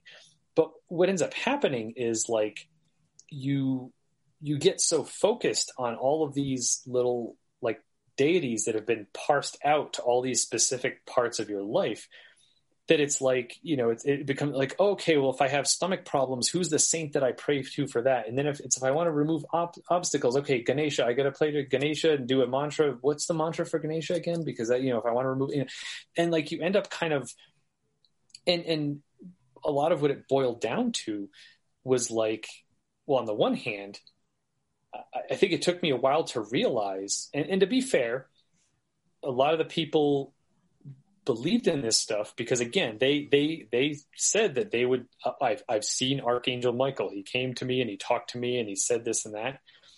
Um whereas for me it, you know those things were kind of ideas. They were meant to like represent something. But it it took me a while I think to realize that a lot of people believed all that stuff to be actually like true. Like there are actual you know, and you know, angels and, and spirits and and you know, and and and all the you know, all the Hindu, you know, and so so basically their take on it wasn't that like there was one religion that was right and the others were wrong. Like they were all right about everything. So gotcha. everything was fair game. So it's like not only was it like polytheism, but it was like poly polytheism. You know, not just each religion has many gods, but many religions all have many gods, and they're all they're all legit. Um, and it just it, it just diluted everything for me you know? It, it, made it so that it was just like I, nothing was special. caught up. Yeah i'm too not not just that but i'm too caught up in the details you know? And yeah. and and and part of why i moved away from catholicism too was the idea that like you got to constantly be working to make god happy about what you're doing. It's like doesn't god have better shit to do than to to to look down on me and be like oh you know you could be saving the world but you're scrolling through facebook you know it's like better things to do, you know. So, but now it's like I'm not just worried about trying to make God happy, but I'm trying to make Archangel Michael and Raphael and, and Zadkiel, and you know, and then all all the you know, and it's like like everyone in, in Thoth. I've got to make sure he's happy with what I'm doing, you know, and white buffalo calf woman. I got to make sure she's cool. So when she comes back, she's not like, "Hey, were you nice to the planet and the animals?" And, and it's just like, like I wasn't getting into this to have more guilt. More more yeah more guilt but also more um, uh, uh, more rituals. That was another big thing that came out of this too is that like so many people had all these different practices. And what was what is really cool is a lot of times you know they would kind of invent their own rituals based on the different things that resonated with them you know and it's like oh well here's my altar with with this thing that has meaning to me and this crystal and this tarot card and this and this and that. And it's like okay cool. Like at least that's something that you've specialized to you. But for me like i never really sort of felt a connection to that. I think i tried having an altar once but it was it was it was forced you know and, and you know it was one of the things that i kind of uh, thought about, you know, is that like, you know, a lot of times people will put like all this importance in in objects, you know. Mm. Um, I remember one time having the realization like there's no such thing as an object of power. Like there's no there's no object that is inherently powerful. It's only sort of what we what we imbue into it, you know. Um, and you know, and, and I mean, uh, like an example of that would be the One Ring, which is iffy, iffy, iffy because within the realm of the story, the One Ring has power, right. but the, with it, but that story is meant to be a metaphor for the things that that you know this like for money or whatever the thing is that has so much power that can kind of bring things crashing down. Um, you know, so but you know, so that that's sort of the thing is like sure in in fictional stories there are objects of power, but those objects are supposed to represent something that we've given power to. You know, there's there's no there's no magical crystal ball where it's like, oh, here's this crystal ball that will you know give you all your desires. You know, and and again, we see that all the time in fiction. You know, um, but but there's nothing in the world that that's like that. There's no physical thing that you can take and be like, this thing will give me the answers. You know, uh, I'm sure you know many of them would beg to differ, and maybe they have experience with it, and if if that's the case, I wouldn't argue with them about that. But I'm saying, you know, in, in terms of my experience, I've never sort of gotten you know the, the the, the magic sword or the you know the, the, the you know magic boomerang or you know the thing that's you know the silver arrow. Like there's there's never been something a physical thing in life that's like here this will slay the beast for you. You know it's all it's all it's all you doing the work. It's all you know you you know either you know making decisions or or, or creating something or, or, or whatever you know but there's you know um, so so that was a big part of what kind of started to lose me with that stuff too is like i like the idea of of rituals and i think it was only because i was so used to having a catholic ritual i was looking for a ritual to replace it right. but there was never a ritual that was meaningful enough um, I think I even tried making my own, and, and, sometimes I'll still do that with like meditation stuff. I'll be like, okay, I'm going to do this, or like you know, I do Tai Chi sometimes, and it's like this is what I'm going to do for Tai Chi, but it's, um, you know, it's also not. I'm not really also ascribing meaning beyond what I'm doing. You know, it's like if I'm doing these Tai Chi moves, it's for the sake of you know the movement of my body and the ra- relaxation and the breath and this and that it's not like i'm not doing it to appease some god or, or angel or deity whatever you know it's like it's, it's for me it's helping me you know mm-hmm. relax and calm down and get exercise and all that stuff um, so um, yeah so that was sort of a big part of it and, and it, it really bothered me too because it's like kind of starting from a point of of a monotheistic re- religion that kind of gives you a specific idea about what God is, and I broke out of that because it's just like, well, I, I had sort of my own ideas about what God might be. And, and that was kind of, I think, ultimately like what I was trying to, you know, I was trying to understand, like, you know, or, or, or have an idea and get closer to what God might actually be you know, or, or, or wording that another way, the nature of the universe, you know, right. putting it in a more scientific way, if you want.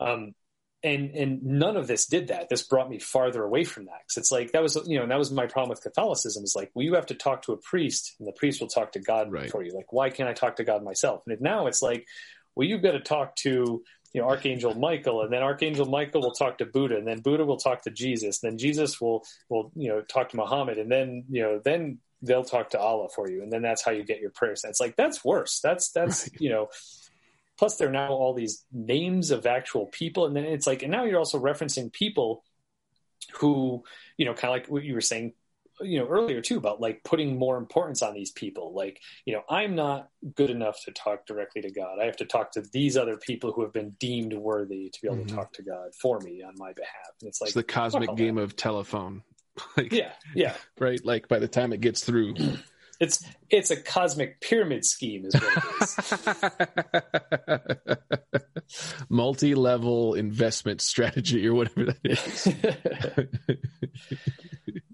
so, so in the the biggest i think in in yeah so I'm, I'm i'm i'm wrapping up now and the thing i'm going to come to next time is is there's there's another thing that kind of i don't want to say took the place of it because it didn't really it, it's not something that i'm doing instead of that but it was the thing that finally like clicked and made sense with me again. And that's what my next the next episode is going to be about. So that's going to be a surprise. But but one of the things that i also didn't realize and part of why i kind of you know kind of lumped this stuff in again it, it was never a, a, cult because it was never like one person who like was telling me what to do and i was following that person and leaving my family. But it was almost like the idea of of like the whole new age idea was was kind of cultish because more so than any other time in my life like i was farther from being who i was at that time than any other time in my life. And because I was kind of like feeling like and, trying to you know kind of achieve something understand this stuff whatever but i was just basically changing myself into either what other people were were you know saying i needed to be for this stuff to happen um you know and, and i mean a lot of it was i was willingly doing it because i thought this was something i wanted you know um you know, it, it's kind of like being in a relationship when you're young and you don't know any better, and you're trying to be this person that you think your mate wants you to be. Right. Um, which uh, you know, I think we've all done, but this, you know, again, was more so than any of that. You know, like like at my core, like I really feel like I lost myself in there. Um, and I think that's why I can kind of joke about it now because I'm I've come back from that and kind of rediscovered myself, but um, and and and why it's one of those things where you know along with like i mentioned last time organized religion like yes i believe that people have the right to pursue and have their beliefs about stuff but but the idea of you know either organized religion or even with this like this like this this fucks up with this fucks with people you know i mean you know what fucking throw capitalism in that too like it's in the same category you know mm-hmm. where it's like you need to be what this thing wants you to be so that you can be successful. You know, you need to, you know, conform to this thing, you know, in, in, in order to make it work, you know, and, and who cares if you lose yourself, you know, like later on, whether it be retirement or the afterlife, that's when you get to enjoy yourself, you know? Right. Um, so, so it was kind of, I mean, it was, again, it wasn't like someone took advantage of me, like someone kind of forced me into this, but there was those ideas of like, I was very, definitely very like insecure at the time, de- definitely very lost. Um, and and again, it wasn't like there was one person or one group who kind of swooped in and kind of like steered me in all these directions. Like I was I was making the choices to kind of chip away at pieces of myself to be more like these people around me who it seemed to work for.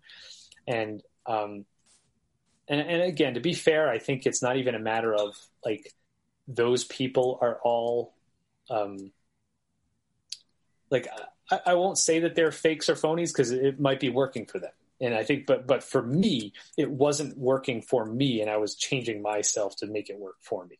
Mm-hmm. Not that that's the case with anybody who does it, but um, you know, uh, you know, and, and you know, I think you know maybe some people do that with organized religions too. I mean, some people I think just love it and they they go into it willingly and they they're accepting that that's who they are within the religion that they that they practice.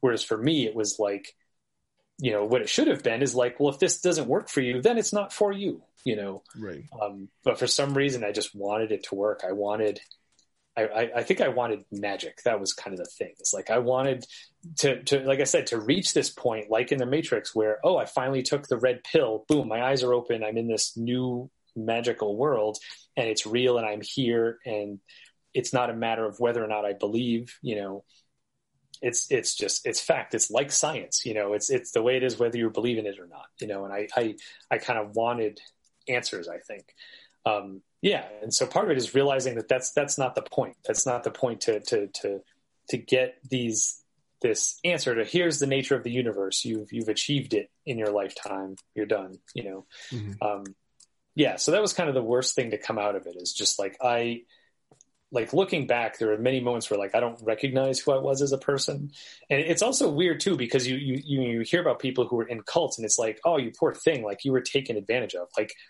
I, I, wasn't taken advantage of. I did this to myself. Like, why the fuck, you know?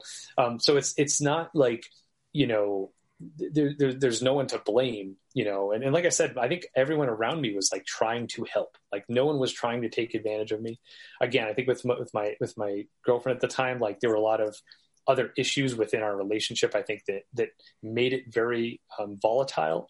Um, but like you know, she she she was just doing I think the best she could to kind of teach me the stuff or kind of like let me know what she knew but it wasn't, you know, what worked for her didn't work for me. And I think I kept trying to just cram a square peg in a round hole where it's just like, no, like make, make this happen for me. And it's like, that, that's not something she could have done. And it was kind of unfair of me to kind of put that on her. Mm. Um, but yeah, so do not recommend. I mean, I shouldn't say that because it brought me to where I am today and it's a fun story, but, um, you know and it, it it does make me apprehensive too when i hear about other people kind of doing similar things because it is kind of like okay like are you just going to get lost in all of this these details? And you know you could kind of I, I think what was frustrating about it was i feel like i was in a better place before i started it at times you know as usually like you go through an experience you're like oh that really sucked but i came out the other side kind of i learned so much more i'm so much better you know um, I, I don't feel I don't think I feel like I was further along, quote unquote, spiritually. I was more just kind of like taken apart after mm-hmm. that. Um, to be fair, though, I mean, that whole everything with that plus all the turmoil with my ex is part of what pushed me to go to Colorado.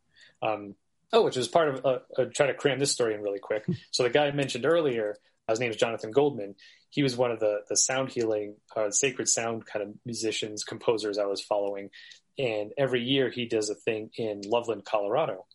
So this was back when I lived when, in Rhode Island. Like I heard about this, and I was like, I'm, I'm going to go do this. I'm going to do this thing. So like I paid the money. I think it was like eleven hundred dollars for like a nine to ten day intensive. Um, which is pretty decent. I think that was all inclusive. Like included your room and board and food and all this stuff. There's like this place up in Loveland that um, it's like this little commune kind of thing where um, I think people can can stay there like as a hotel, and you just you work. So like you work in the kitchen or you clean. Like you don't pay money. Um, so I mean, all the money went to him. But um, so, but like I did this week, and you know, uh, again, that was kind of great because I was working with someone who was also a composer, who was also creating music, and um, there is a little bit of the whole like don't meet your heroes mixed into that story, but I won't get too much into it because again, it was a whole experience that was like very intense for a lot of reasons. Um, it was my first time in Colorado, so it was also kind of this big thing, which really that that was part of what helped me fall in love with Colorado and made me want to look into colleges in Colorado when I was thinking about going to grad school. Also, to be fair, was my ex who suggested maybe you should go go to grad school. So it's kind of like, well, you kind of, you know, put the nail in your coffin by being like, yeah, look into you know look into college. Yeah, bye, I'm out of here.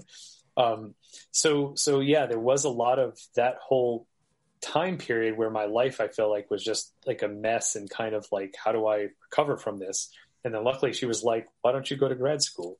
And I was like, well, while I'm looking at grad schools, where else in the country might I want to live? Colorado was really nice. I loved it out there. Let's look into schools in Colorado. And that's what led me going to DU which although ironically at the time Boulder was my first choice until I went and visited the school and met some of the faculty and I was like, oh my god, this is terrible. Now I don't know where I want to go to school. And then I went to DU and I was like, oh, this is where I want to go to school. Well, Find... you're talking about being being taken apart in a spiritual sense. Like it re- it seemed to show give given you a newfound respect for your identity, right? And then your journey mm. continued from a a personal standpoint rather than okay my identity has to be wrapped up in what what's happening here right? And you're filling filling filling your identity with these practices and and and and wrapping up your identity in those. Whereas at the end you're like well who who am I anymore? What's right. the perspective from which this thing is thinking that the universe, you know, like yeah. I keep coming back to that because it's my favorite like Yeah, no, it's perfect, yeah. Saying saying something very profound without saying anything, but like I I'm I'm really interested to hear the next chapter of it. Um, and it's it's also like you you kind of have to go through the the that it, and luckily it was a situation where it, it, didn't get as dicey as it could have been right like right.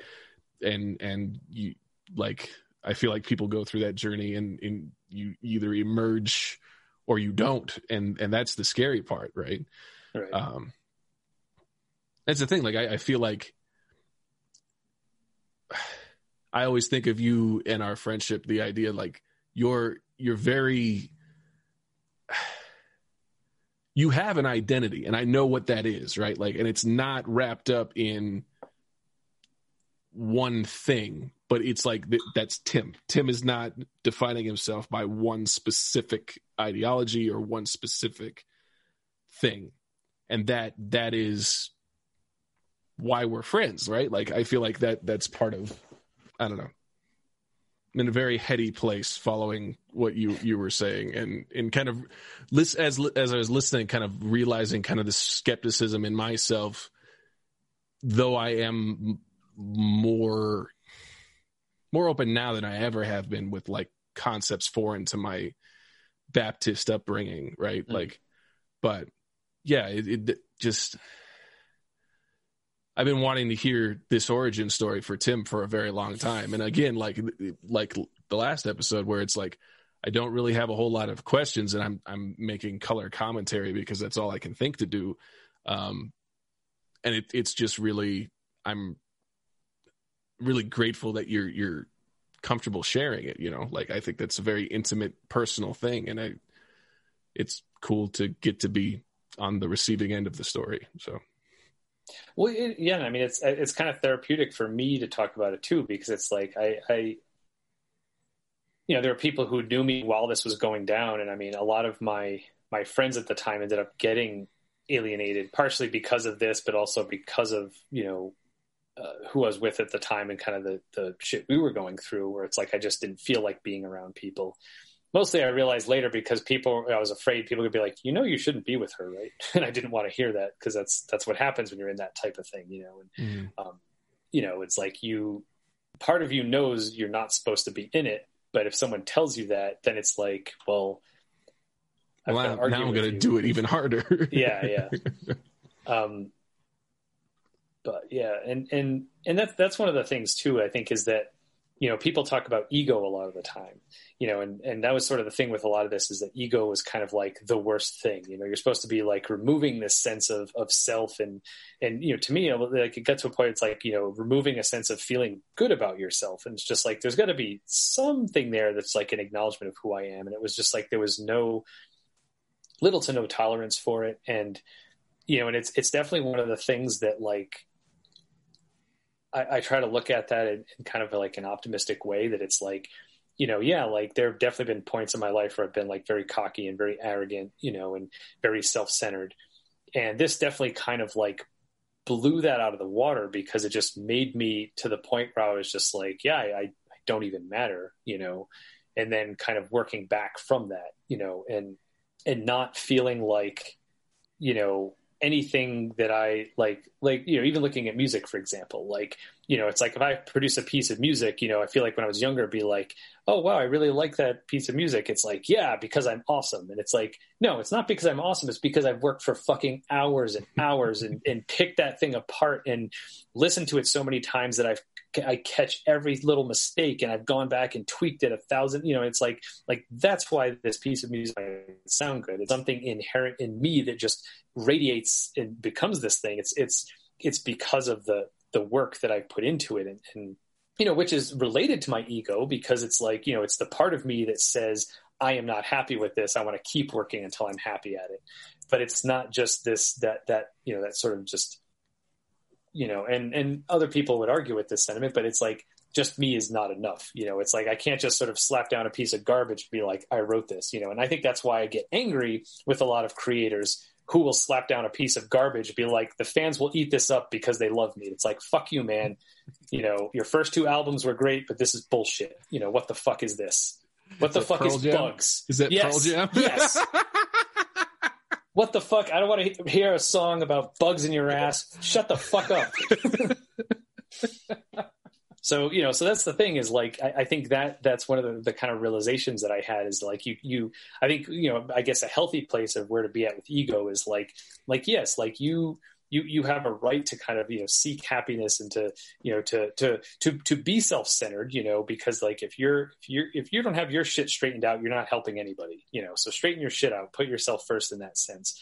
But but but also like you know you you've also got to make sure that like yeah if you're going to put your your name on something like it's not just oh well well it's it's it's just me. You should love it because it's mine. It's like no like you know, it's I'm losing the, the, the, sense of the point. But but anyway, you know, like like I said, with the music, it's like you you you can't just sort of feel like, well, I've established who I am. That's that's good enough. Or like, I mean, you could look at that in terms of trust. You know, it's like, or like when people watched an episode, recent episode of Family Guy, where Lois like, I'm a good person, but she kept doing all these shitty things.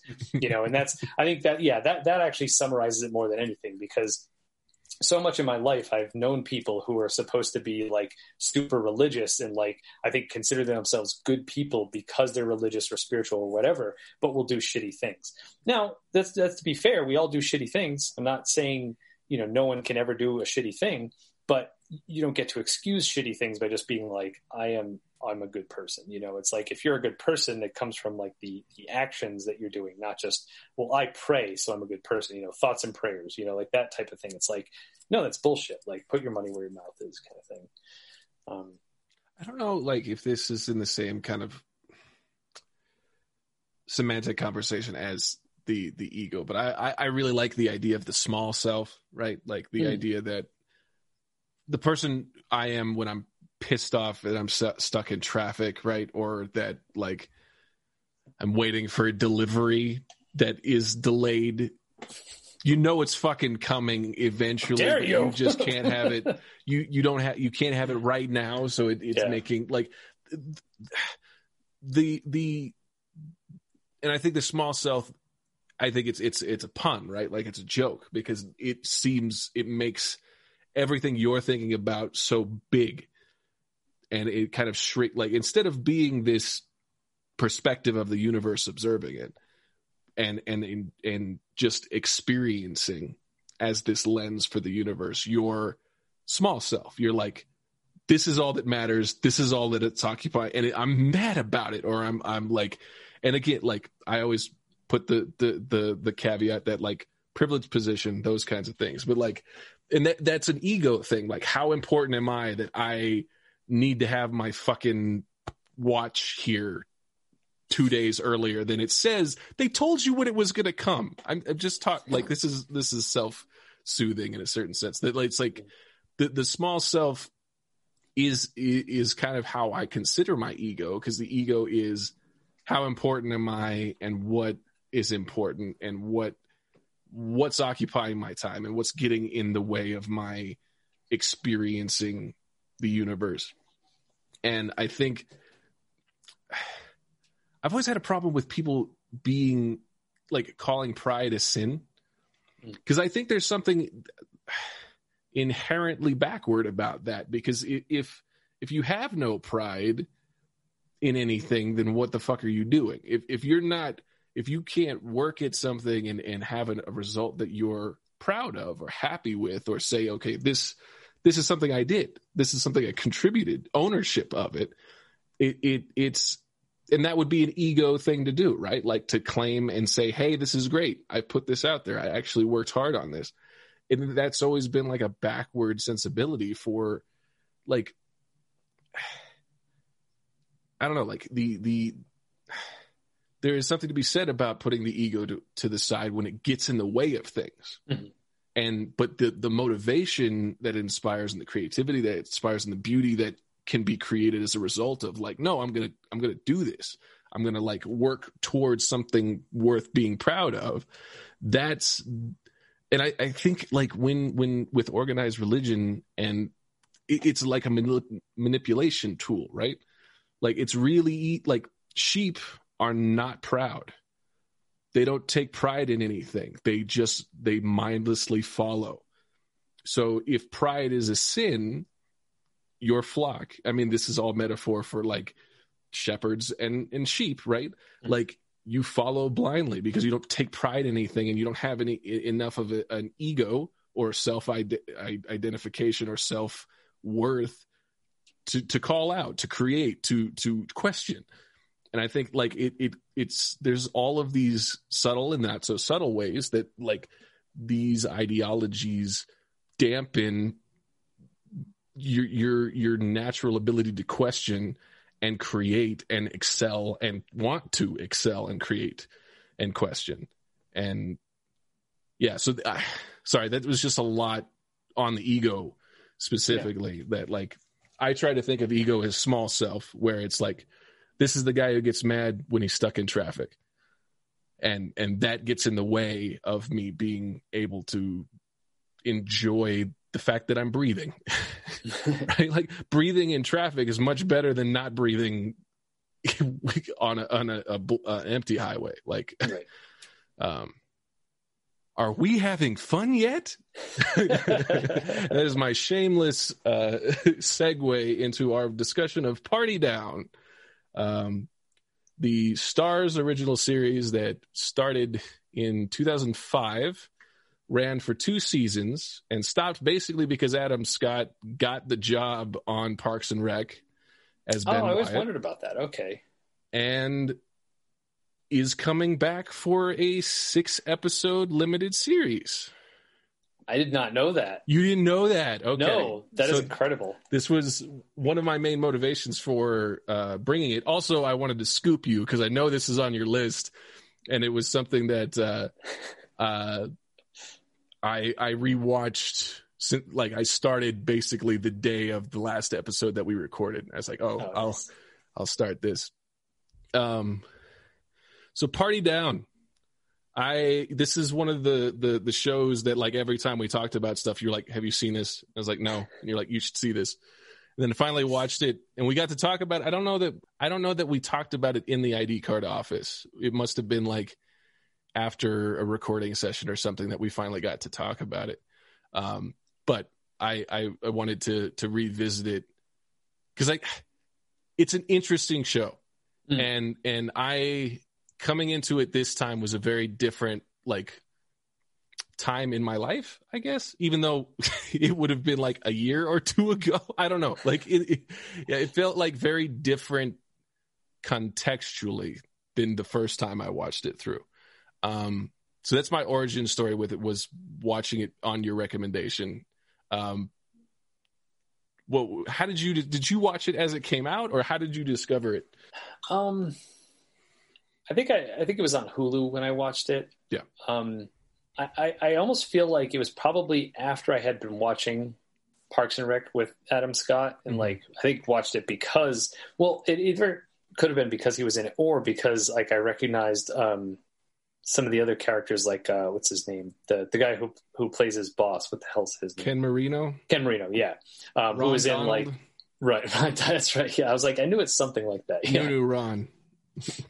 Um, but but you know, like he was in you know Wet Hot American Summer in the in the state before that. That's the you know I want to dip my balls in it guy. You know. Oh, okay. So, so like you know, I knew him from other stuff, and he's he's not in a lot of stuff. So every time he pop, pops up, it's like, oh, okay, I got to watch that. Um, you know, he was also in uh, Role Models. He, he had a small part in there. Um, so I, you know, and I always I always love following, um, you know, kind of like with you know they had like the rat pack and the brat pack. It's like oh here's this group of actors and actresses who are in kind of multiple things together. Um, or like you know they're you know maybe two of them is in one thing. So it's it's always kind of neat when you get like a show that has some of the same people who are in some other show together. Or although with this i feel like it was more of a collection of those things. Because i had like martin starr who was in um, freaks and geeks. Um, you know had yeah ken marino from from the state uh, there are a few other people kind of like that, or at least you know people that I recognized from other stuff, all kind of crammed in. So I think that yeah, and I almost feel like I started watching it, and after the second episode, I was kind of like, oh, well, these episodes are like very different, and I feel like I lost interest for a while, and then came back to it. I think maybe because my sister had watched it, and I think she started making jokes from like later episodes. I was like, oh, I haven't seen that. She's like, we'll go watch it. Uh, yeah, me and my youngest sister watch a lot of the same stuff. Um, so yeah, so finally watched the rest of it. I was just like, holy shit! Like I missed out on so many things by stopping after like one or two episodes. Um, but yeah, so good, so brilliant, so just like yeah, like every every episode just has like it's it's great because they bring in here's this core of people and we're also kind of progressing their story but they're also thrown into a completely random different scenario so like the fact that that changes like wherever they're catering will like you know change the surrounding but you've also got this kind of yeah it, to me it was like i didn't realize how brilliant it was at first until i watched the whole thing and just how much variety you have in every episode so it's like even though for each episode they're kind of dropping you in, and you could almost just watch any episode because of that. You know what the characters you know they've carried their baggage through. So um, yeah, it's great. So watching it through this last time, I was like, this is one of the most extreme experiments in cringe comedy I think I've ever seen. And it's like First of all, like I, I have to like Roman is a fucking incel. That character is so so bad. Like I and it, it's it's one of those things where it's like an inclusion of a character like that uh, and playing him for comedy is irresponsible in that the laughter is supposed to break the tension. It's like, oh, he's funny, so it's fine. But this show doesn't really do that. It, it it's like nobody is redeemable. Like these are some awful people in this show.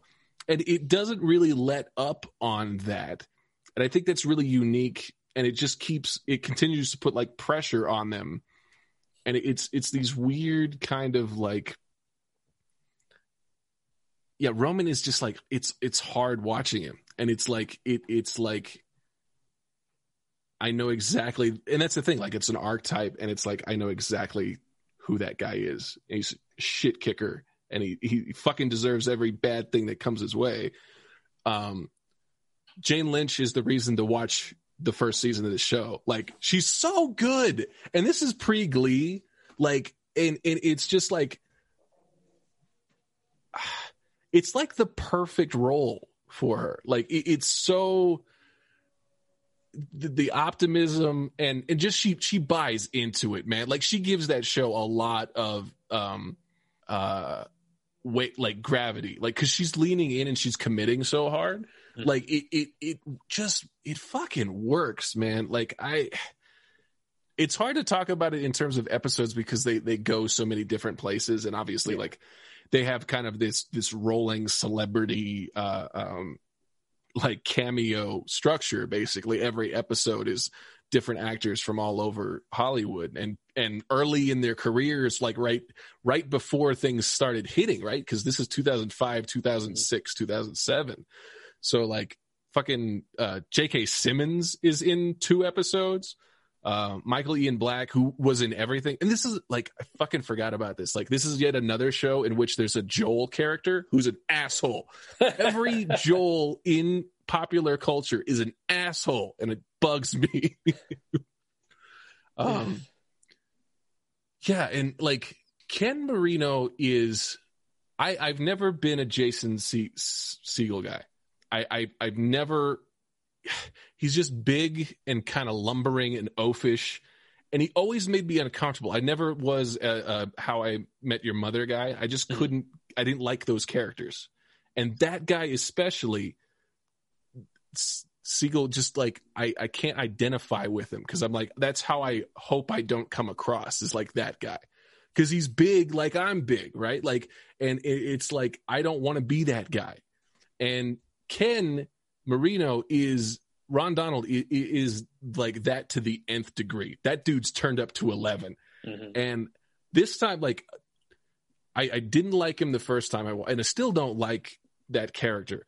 But the the performance of that character when they go to the uh, the mansion and the dude's running the the scam, and he, he thinks he has the the the real the prop gun, Oh, so he's standing up to him. It's the first time you see him really have any balls and like really any assertiveness. And the way he wilts when he realizes it's a real gun is just some of the most incredible like physical acting I've ever seen. Like on a dime, he turns, and it, it's really remarkable for that.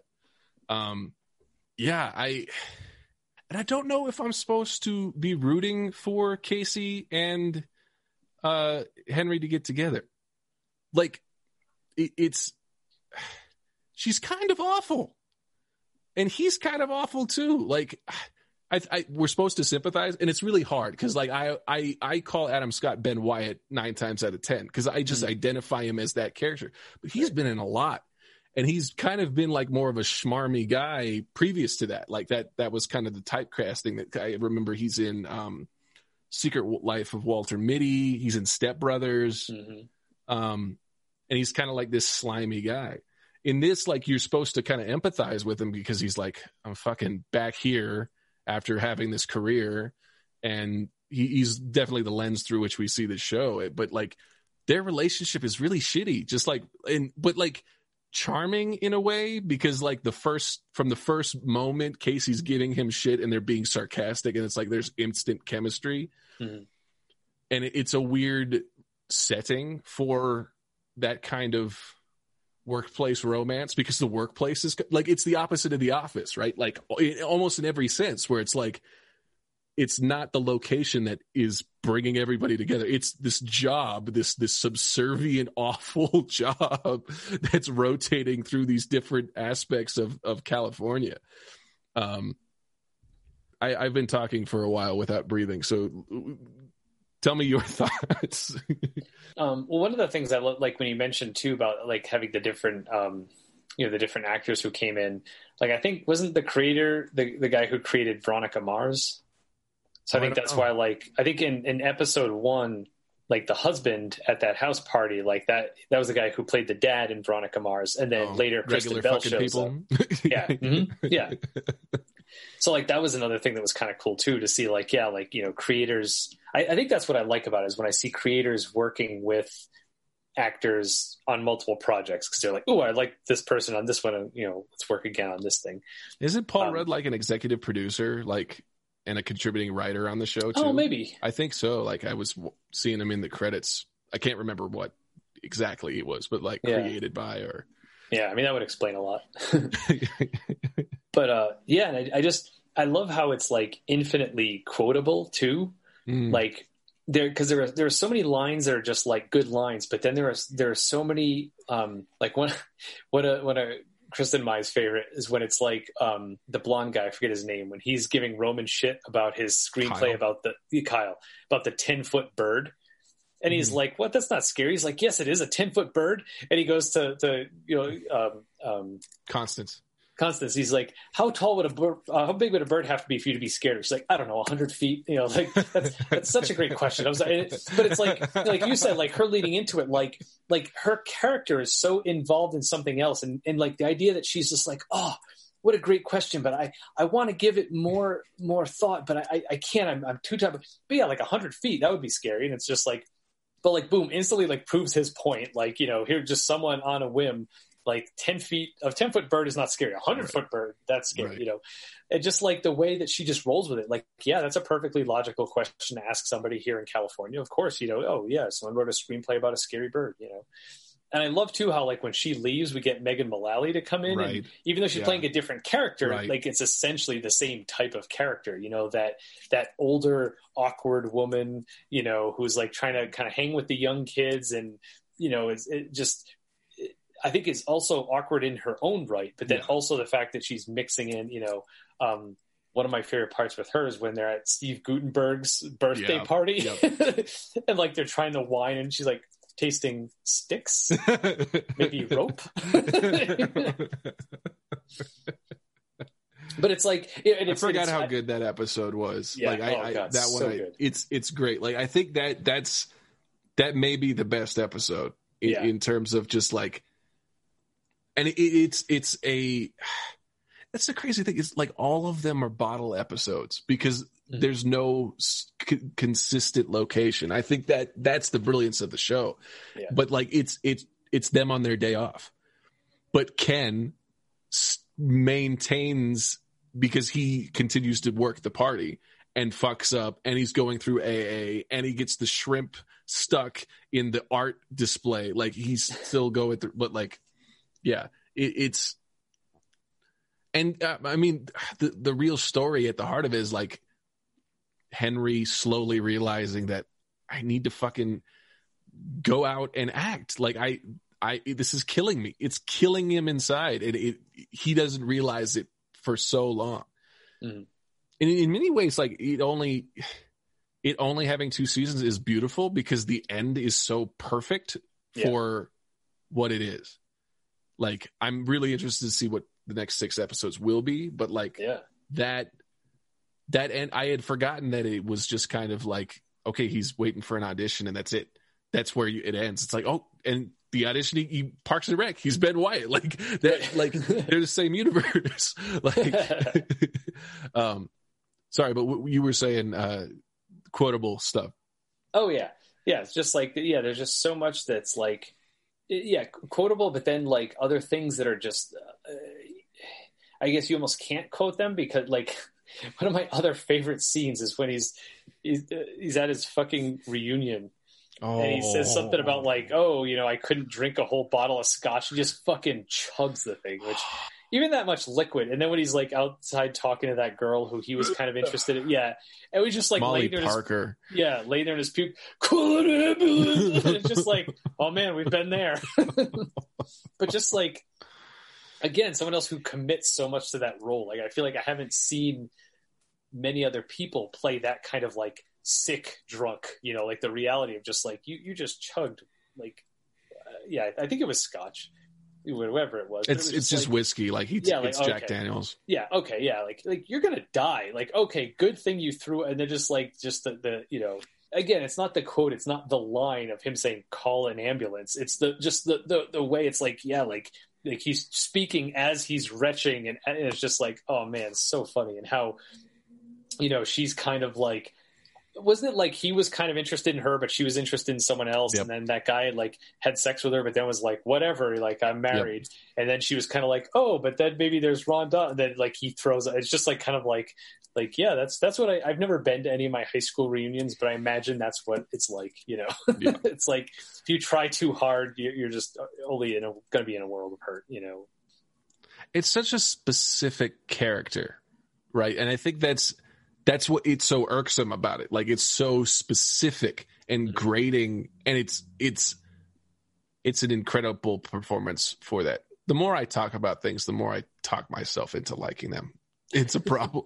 but like just like the the haircut and how big he is and his weight, like it's all mm-hmm. like it's it hits all these things where it's like this is such a specific person. Yeah that exists in the world. And it's like the way he talks the the the and it's also like the the um it almost feels like backstage at like uh community theater or like high school theater like that affect like there there is a show there is a performance going on but behind the scenes it's like we don't give a fuck about this.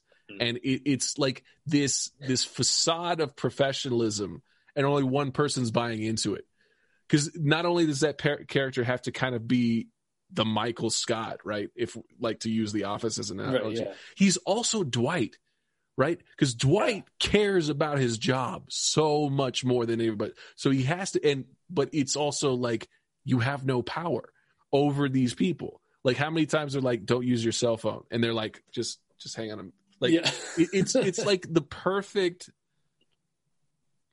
oh, it's just uncomfortable. Like it's such a great snapshot of that uncomfortability of like having authority in name only and no power to to enforce it. And yeah, it, it's yeah, that character is crazy. Like really good.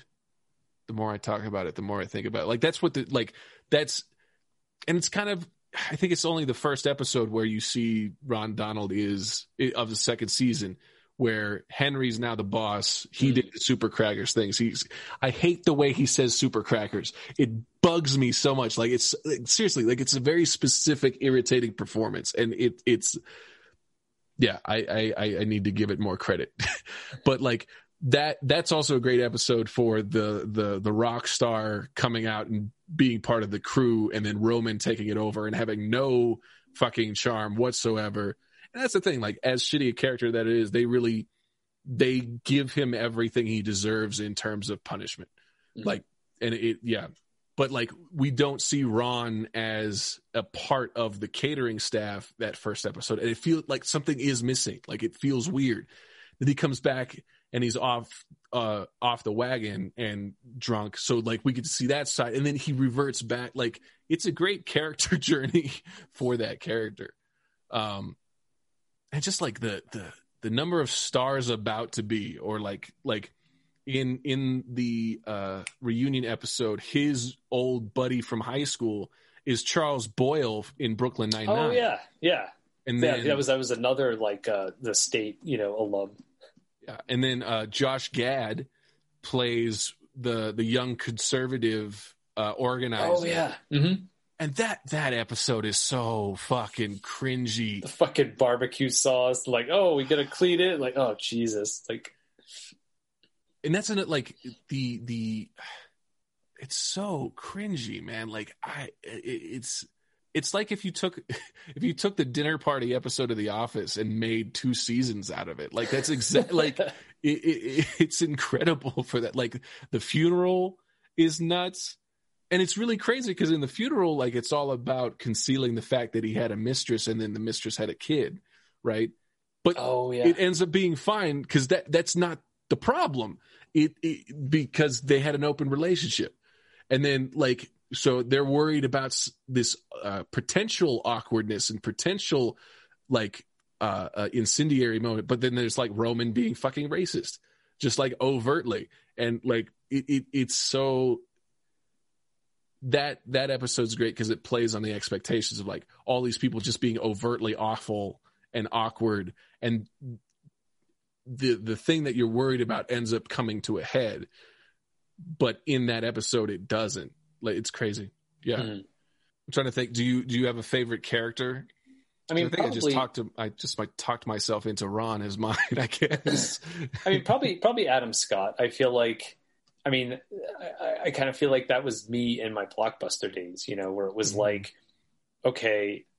I mean, not that I not that I tried and had any success as a composer. I mean, maybe a little bit when I was in college, you know, you feel like when you're in college and things are happening, you feel like you're successful, but it's like no one's no one's really paid you at that point, you know. So like you kind of get these little breaks and it's like, okay, now you're in the real world, you know, good luck. And it's like, okay, I guess I'm doing this shitty job to make money because I'm not doing the thing I wanted to do. And and like, yeah, like his his journey I definitely kind of relate to because it's like, you know, you get stuck and and I think I think that's what I did like about their relationship is it's like you know, I, I, definitely when when I'm watching a, a, show or a movie, it's like I definitely view relationships as you know, not every relationship is going to end in marriage, you know, and it's like you know what what is this for the time being? Is is this is this what they both needed? You know, and I think it, I think it was, you know, like I think you know for her, you know, kind of the the relationship he was in before was obviously shitty. So if he kind of helped, you know, nudge that along and be like, hey, get out of here, you know, and or get out of there rather, you know, and it's like, uh, you know, so I think that was ultimately a good move on her part, you know, and even if they didn't end up together, she shouldn't have been with that other guy, you know. Um, and then I think for him, I almost said it for Ben, you know, right? for yeah, it's hard for for him. I think he, you know, he needed to kind of just have some enjoyment in his life, you know. Right. So I think it, it, worked for them for a while. Again, it wasn't going to end in marriage, but like, you know, I think it got they were both in different funks that it got them out of that, you know. Right. And then I think, you know, it was I think it was part of what led to him, you know, taking that step forward where it was like, you know, I forget where where exactly their relationship ends up at the end, but I almost got the impression like wasn't she moving to go do a job somewhere else or something like that? Well, because she like, did at the end of the first episode, she went on the cruise, right? The the stand up cruise. Oh, okay, maybe that's what it was. And she yeah. comes back, and then I think it was like because she had a, a, part in a Judd Apatow movie, and it got cut.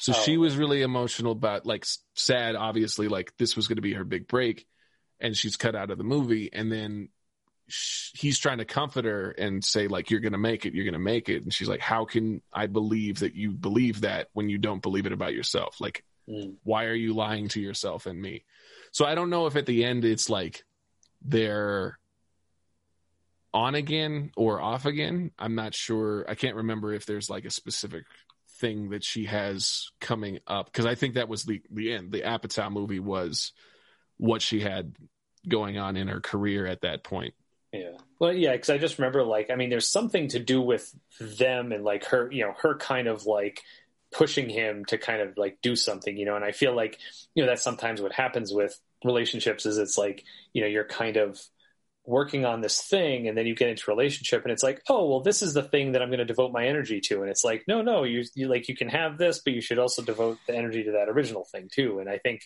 like they hit that point where it was like and I forget if it was you know kind of like because she was leaving, and it's like, but I remember there being that that choice, like, yeah. how are you going to handle this? Are you going to just kind of like collapse, or are you going to? Is this a springboard? You know, and then the fact that he you know went on the audition was just like, yeah, like good, you know, and yeah, I mean, I I like all of them for different reasons. Like they all add such a great dynamic. Like I like the um yeah Kyle is is is such an asshole, but I just I love how much he pisses off Roman, right? You know, as a result of that, and it's it's also great to see their two personalities. You know, like the the dorky, nerdy asshole screenwriter, and then the the attractive blonde actor. You know, and it's like kind of those two ends of the spectrum and those two two parts of the industry kind of always like cl- clashing in that way. Um, it's crazy with Kyle. Like you, I feel like certain shows like sometimes will champion the nerd for like having something cool to say back to like mm-hmm. the blonde pretty one but like it, it, was really accurate with how kyle would just double down on the stupid mm-hmm. and and just never be it, it, never took him down a peg really right and i thought that was a really interesting choice and also really true to life that i i mean as the more roman Romanesque. That's not what that means, but like more Roman ish when I grew up as like a dork or in a nerd. Like that's how those interactions played out. It like didn't matter if I had like the right. perfect like nerd triumph win. Like I didn't win. You didn't win the right. exchange because the pretty guy had something to come back with, had no basis in reality or fact, but it, it, it just like, and I think something about Kyle that I, I really liked was how they built up his and Constance's friendship. Mm. That he goes to bat for her and and protects her and all, like it's not a joke. He's not he's not doing it to mess with her. It's not fake. It's she they actually have a genuine friendship. And I, thought that that after that episode where the there's like a, a, a, producer who's like shitting on her and making her do like barnyard animals like oh yeah and and Kyle just like fucking cuts the dude loose and like defends her like well like come like hangs out with her like that instantly endeared me to that character going forward right? He's an asshole but at least like he's he's nice to the character that I really like. Right yeah. Well and I and I guess that's part of it too is like you know everybody kind of has some redeeming qualities and like you know you can you kind of get to really see like yeah see the people get fleshed out and it's not yeah it, it never is like this is a, a bad person this is a good person. It's like it's a some some ratio some mix of both of those things you know and um yeah and it's it's it's it's nice that you can kind of like i don't know maybe that's part of it too. Maybe maybe calling kyle an asshole is more like yeah like yeah like echoing back to my experiences where you know i'm the roman character and but but yeah like he you know he's not a bad person. He's just like you know, and it's it's kind of funny too. I find myself having I found myself having conversations like this, you know, the, over the past four years, where it's like, you know, to some degree, it's like people who are just like stupidly rich. You know, like you you can't expect them to think about things the way normal people do because that that hasn't been their experience their whole fucking life. You know, right. and and it was kind of like they made a joke about that in uh, Arrested Development, and then there was another show that Will Arnett did after that uh, I forget the name of it, but he played like an insanely rich person, and he had like a, a, you know butler servant guy, and he sent him out one time to buy a bag of chips, and he like he's like how much is a bag of chips? Like ten dollars twenty dollars? Here you know and it's like you know and it's like they, they have no no frame of reference for anything. I think you know lucille bluth says one time like how much does a banana cost? Ten dollars? Yeah. what you know like you what know um, yeah exactly you know. Um so i think it's like you know and, and you see that sometimes with with people like kyle where it's like you know he he probably grew up with people telling him you know he's he's attractive and he can do whatever he wants you know and it's like well i want to be an actor. I see a bunch of attractive people being an actor. And it's like you know it's it's it's not his fault that that's sort of like the story he's been told his whole life you know and and that's the thing is i don't think he ever does like makes shitty decisions like you know kind of like you were saying with with roman being an incel you know where it's just like okay yeah you're a nerd but you're the one who's now as an adult you know you may have been picked on as a kid but now you're you're being you know shitty in this way that actually is indicative of being a bad person. Yeah. You know as opposed to like well yeah i'm good looking and attractive so i expect good things to come to me. It's like that's not cool but it's you know it's like it's it's not his fault. He was raised that way probably you know. Right. Um but yeah, when it comes down to it, he he makes good decisions, you know. Right. Except for the lyrics of their uh their song, My Struggle, that is blatantly about the Holocaust, and he doesn't seem to understand that when they're at a Jewish wedding. it's like maybe, maybe don't. yeah, I yeah, I, it just really stood stood out this time with Roman. Like the the like proprietary is like I'm next in line for Casey. And then the, the mm. second Casey goes to do anything, he's like, "Well, I didn't think you were such a slut." Like the the fucking slut shaming and just oh yeah, there's there's that character is pretty irredeemable, and it it's also like I've also never understood hard sci-fi. I think this character like really bugs. Like I think I'd never heard about hard sci-fi until watching this show the first time. It's like fuck you. Like what? like and he's so close hmm. to to to hitting it off with the one porn star. All he had to do was just keep his fucking mouth shut, and he yeah. just he's no no social wherewithal. it's it's funny too because like there, I'm always mixed about that scene because there is the part of me that it's like you should have kept your mouth shut. But then there's a part of me like well, you know, good for him. He kind of like, I don't want to say stood up for, like, but it's just like, you know, like how many people could be like, yeah, th- this this kind of goes against this thing that's very important to me, but I'm going to keep it to myself so I can get laid, as opposed to like, you know, like yeah, like dragons are not sci-fi, like, and it's also like, I think he he he he's projecting in that scene too because it's like she can like sci-fi and fantasy. They can right. she you can like two things. Mm-hmm. And I didn't think it was like shit her confusing the genres. She had just moved on to a different part of the conversation as you do when drunk. Like just fucking right. uh but well, yeah, I think that's also what's perfect about that too is that he yeah, he is also an asshole, so it's like good. It's I'm kind of glad you shot yourself in the foot at the same time that it's just like, you know, yeah, like I, I, I kind of go back and forth. Is it like, you know, is it, is it integrity that made him say like, oh, you don't know about this thing that I care a lot about? Or is it, you know, are you a shitbag because, you know, it's like, you know, you, you're, you're so, uh, um, what's the word? Elitist you know, like, oh, or... yeah, elitist and, and precious about like, oh, hard sci-fi. It's like, it has to be, you know, yeah, like if, if, if your story doesn't explain, you know, how this, you know, quantum engine works, then it's it's bullshit. You know, it's like, or like it could be a good story. You know, like oh, you know, like you've said, it's like it's sci-fi as a setting. You know, it's like if it takes place in the future and or you know relies on the technology that doesn't exist, but it doesn't have to spend the whole movie explaining that technology or be about that technology. You know, and I think that the sh- to the show's credit, like they Roman never wins, and I hmm. think that's an important thing. It's like yeah. this this dude has not and I don't like I don't know what the plans for that character was like to grow or learn because it's the thing like Dwight I keep comparing it to to The Office because it was a contemporary also like Adam Scott read for uh Jim so like oh. there, there's so he didn't get that part and then like this other show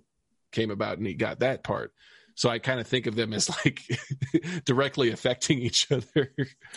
but like like Dwight develops, like you you yeah. you you find more empathy and sympathy for him because he he starts as like a shit kicker, an asshole, and he's like this hard. He, he makes sexist comments and he makes homophobic comments, and but like the character grows. In two seasons, Roman is a character in the background, very much in the background. So I like given more time, I don't know how that yeah. character would have developed, but like, yeah. Yeah. I don't Yeah. Like you said, the fact that he doesn't win, I think that's important. So it's like, you know, I, I have a, a hard time sometimes with stuff like that. Cause it's like, I feel like, you know, if, if a show has a character who's, who's shitty and we don't like, like we want to see that character kind of get what's coming to them or, you know, like you said, not, not get rewarded for being shitty but then it's like I feel like it also sets up this unrealistic expectation for life where it's like you know and i guess it's what the director's aim is like right. do you you know here let me present this character you're going to hate but but it's okay because i'm i'm with you on this and i'm i as the creator uh, am not going to you know uh, give this character what they want you know um but then on the other side of it, it's kind of like, oh yeah, here's that character that you hate. Well, they're going to win because that's what happens when people are shitty and they, you know, do shitty things to other people. You know, it's usually the the you know the good people that have shitty stuff happen to them. You know, and that's what we're, you know. So you know, and, and I think like you know because it still wants to be a comedy. You know, it's like yeah, here's here's a shitty person, but he's the one who's going to be stuck doing this job for the next however many years, right. being an aspiring you know screenplay writer and you know, thinking that he's better than everyone else because he's a screenplay writer, and it's just like, you know, that's another. The Steve Guttenberg episode is so great because he's like, I don't, I don't want other people to read my shit out loud. Also, I've never rewritten anything. Like, what? Yeah. like, how smart are you? You you pretending to be this whole time? You you think it's perfect the first time? Fuck you, man! Like I, it's a that's a great episode for putting him down a peg, right? Like, yeah. Also, Nick Lovin is his his uh, uh, co-writer. Oh, yeah. I forgot about that too. Like, it's it's hard to remember a lot of it too, because like you know, I think because you know each episode is you know in a different location. It's like I, I'm having a hard time remembering like all of them you know, in sequence, which I guess, I mean, I, there are probably a lot of shows I can't do that with. Um, but yeah, they're, they're, definitely the ones that stick out. Like the first one stands out, you know, the Steve Guttenberg one, the, the, the, the party that where J.K. Simmons is like the, the dad of that, was it like her, her sweet 16 party or something like that. So I have a list of the episodes. I was going to read, oh, read nice. them out. So the first one's Willow Canyon Homeowners Annual Party. I don't remember much about that party. Um, California College Conservative Union Caucus. Mm-hmm. So, uh, Pepper McMaster's singles seminar. Oh, that's the one with all of the the older people, and then Stan Sitwell from Arrested Development is in that, and one oh, of Constance's yeah. old boyfriends. That one's good. Mm-hmm. Um, the investors' dinner is the one at the mansion where the right. dude is running the scam. Sin Say Shun Awards after party, which is the the sex the porn star. Um, that was great after party. Uh, Taylor Taylor Stiltskin Sweet 16, which is the one on the boat yeah. with Kevin Hart playing That's the, right, the yeah. rapper. Um, Brandix Corporate Retreat. I don't remember. Oh, that's the one with the uh, team building. Oh yeah, and he like pulls everyone in to do the team building exercises. And so, so fucking douchey. awkward because he he like goes in and he's like, "I'd really love to use this stuff," and he's like, session start at a thousand dollars. He's like, they're gonna go. Everybody get in the conference room. Um, I love that too because that's definitely like a Michael Scott moment. Like I feel like you know that yeah. like okay, we're gonna do this, and everyone's just got like you know, like, nope, we're not doing it. it for yeah. then celebrate Ricky Sargulish, which is the like Sardinian murderer guy. Oh, where, that's right. Yeah. yeah, the guy from Wings, right? I think so. Yeah, yeah. Um, and then the the Rolfe James Rolfe High School 20th reunion. I like the specific like specificity of all these names. Right. Yeah. And then the Stenheiser Pong wedding reception. I don't remember who's get. Oh, that's the one where we meet uh, Valhalla catering for the first time. Oh, okay, yeah. That's yeah. the one where uh, George Takei is in. it. right. Yep. Um, and then season second, season two is uh, Jackal Onassis backstage party, which is the the rock star one. Um, Precious Lights preschool auction. Oh, that's the one where uh, J.K. Simmons comes back, hmm and they they're trying to sell off the uh, what is it, Dinner with Tom Hanks or something like that, and it ends up getting outbid. Um, oh, this one, Nick DeTinko's orgy night with uh uh uh what's his from Officer Dangle from Reno 911. Oh, that's right. Wait. Yep. That one's great. Like really weird, really strange. It's an eyes wide shut party. It's a, it's literally an orgy. It doesn't say anywhere on this that it's an orgy. it's great. Um, then the funeral, Steve Guttenberg, uh, not on your wife opening night, which is the the community theater one, which is a great Oh. like uh, backstage thing Yep. and like uh, uh, Yeah, that's backstage. Backstage. We got backstage for the caterers and backstage for. and then Casey is pretending to be into a, a female producer, and it's like this whole kind of like bait and switch thing that mirrors oh, that's right. mirrors the gender bending hijinks of the farce of the play that like it's very meta like it got very Mhm. meta in that one um the company picnic which is fun joel munt's big deal par- party. Fucking seriously every joel in popular culture is an asshole. I don't like it. Um cole landry's draft day party that one's super awkward. And then constance's wedding. Like i Oh. also like it's a great that's a great like endpoint too is like Mhm. we get to have her back and see her interact with her replacement and not like her. Like i like Mhm. that a lot too. Like there's some solid solid stuff in there the I remember that night, was the, the first time I watched that. I remember the the like for Constance's wedding, Mhm. where it's like all of a sudden the person shows up to like object, and I'm like, "Is that fucking Patrick Duffy?" And then a minute later, "Is that fucking Patrick Duffy?" I was like, "Yes, I win at watching TV." what is it? She calls him like Duffy Roll or something. Like she has a little cute little Oh, name yeah. for. I need to bring more more of a structured discussion when I bring whole TV shows. But, Uh, but I know it's getting to be dinner time, so oh, Uh, oh yeah, damn. Well, I mean, yeah, we can go a little excited. I talked a lot. Well, one thing I will say too is that um, I recommend if you haven't seen it yet, um, Burning Love. okay. What so is- it's three seasons, uh-huh. and it, the first season basically makes fun of The Bachelor. Okay, Second season makes fun of The Bachelorette, okay, and the third season it basically makes fun of like the the shows where they kind of have like the two teams that they're pitting against each other, almost like a Survivor kind of thing. okay. And they're playing for a prize of nine hundred dollars. and they just keep they keep like pushing that in your face like and it's like oh man i could do so much stuff with that and it's just like um but it's that's another one I, I don't know if it was made by the same person but it's got so many of the same actors in it like like ken marino plays the bachelor in the first oh, season okay. so um they've got like uh, I'm trying to think of who some of the, the women are, but like as they kind of roll up, you're like, oh, that's so and so from this, that's so and so from this, that's so, and then there's someone who's in, I think it's a bear costume, who uh, I won't say who that is because that's a fun that's a fun reveal. Um, uh, yeah, the, the so the the I think the host is Michael Ian Black, so Oh, okay. he's kind of you know so so yeah, you get this a bunch of people who are who are on the state are kind of all in this. Um, and uh, then season two, so it's one of the the the women from season one. She gets to be the bachelorette for season two. So, and I think um, does Ken Marino come back? I think he might even come back as one of the contestants. But like Adam Scott's one of the contestants, Joe Lo Truglio's one of the contestants. Um, the guy I forget his name, but it, and it's actually I think his real life wife. Um, the guy who uh, who does the Kaboom episode on Parks and Rec. Oh, okay. That okay. That's who I thought. I, I'm trying. I'm looking up that guy because it's not Michael Ian Black. That's who I thought played Joel Munt. Joel Munt Oh. is the same guy as the Kaboom guy. Right. I can't remember his name. He's in How Did This Get Made? Um, on that podcast. He's in the new, um, I think the wheat thins commercials. Him and his wife, they're sweet and salty.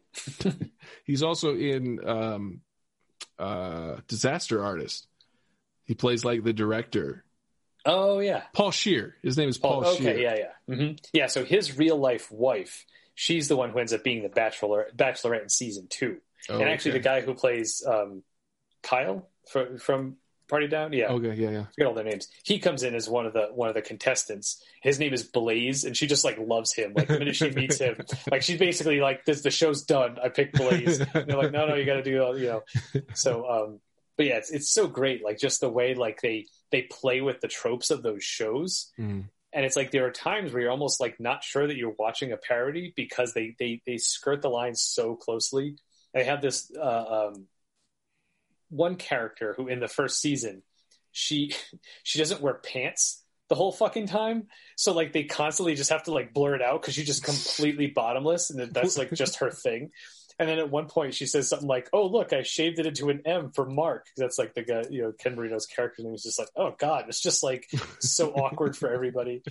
Um and then there's a part where like they have like a pool day so of course like everybody's like oh i want to pull you aside and have all the private con you know and it's like but everyone's getting very petty about it um it's just yeah it's it's it's like it's i don't want to say it's the most cringy thing i've ever seen but it's like i feel like they they definitely acknowledge the cringiness of the those shows normally Mhm. but then like push it just enough to make it more cringy, but not so much that it's like super ridiculous. Um, but anyway, yeah, it's it, especially after watching a show like that, where you're like, oh, I recognize all these people from all these different things, and this like takes it up another notch too, where it's like all these like yeah, Adam Scott plays. I don't think he makes it very far, but he plays one of the the contestants in the Bachelorette season. Yeah, just like so many awkward things happen, so many and and so many things that are just like I feel like you'll go a while. This is what they do. It's great. You'll go a while where you're watching it, and like I said, you forget it's it's fake, and then they kind of do one little thing to just push it over the edge, and it's like, okay, that's brilliant because you you played with how ridiculous these shows normally are, and then at the point where you kind of lulled us into just thinking, oh, it's just you know a shot for shot remake of The Bachelor. Like here's where you turn the dial up just enough to be like, oh, that's right, this is this isn't real, you know. But it's it's it's so good. Like every every fucking second of that show is great. So with with the the cringeometer, like, Mhm. what would you say is the cringiest thing that you've watched? That's like a show. Let's let's put that caveat on it, because I feel like what is it? Adam's Ru- Adam ruins everything, or the review show, or um uh, what's that other one that you like? That's the um Oh, Nathan for you. that one. Yeah, yeah, yeah. Because I feel like I feel like That cringe is like very much in your wheelhouse as like something you enjoy, and I'm I'm wondering because like I'm there's like Eric Andre is a specific type of like pushing, but that it's not scripted in the same like like a lot of the cringiness about Eric Andre is like him going out and fucking with real people. Hmm.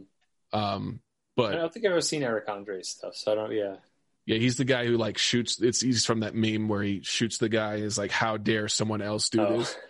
My favorite is the one I saw recently where it was like him shooting and it was like the person dead was Blockbuster and he on him it said Netflix. then it turned you should go watch the, the last Blockbuster documentary on Netflix. It's like, oh my god, so made meta. for that. yeah, I, I probably I think Nathan for you might be the cringiest thing. I think because he's interacting with real people Mhm. and and and the way he'll he'll sit in situations that are obviously uncomfortable and let the silence make it more cringy instead of like kind of pushing the envelope. Like he'll just let that awkwardness sit.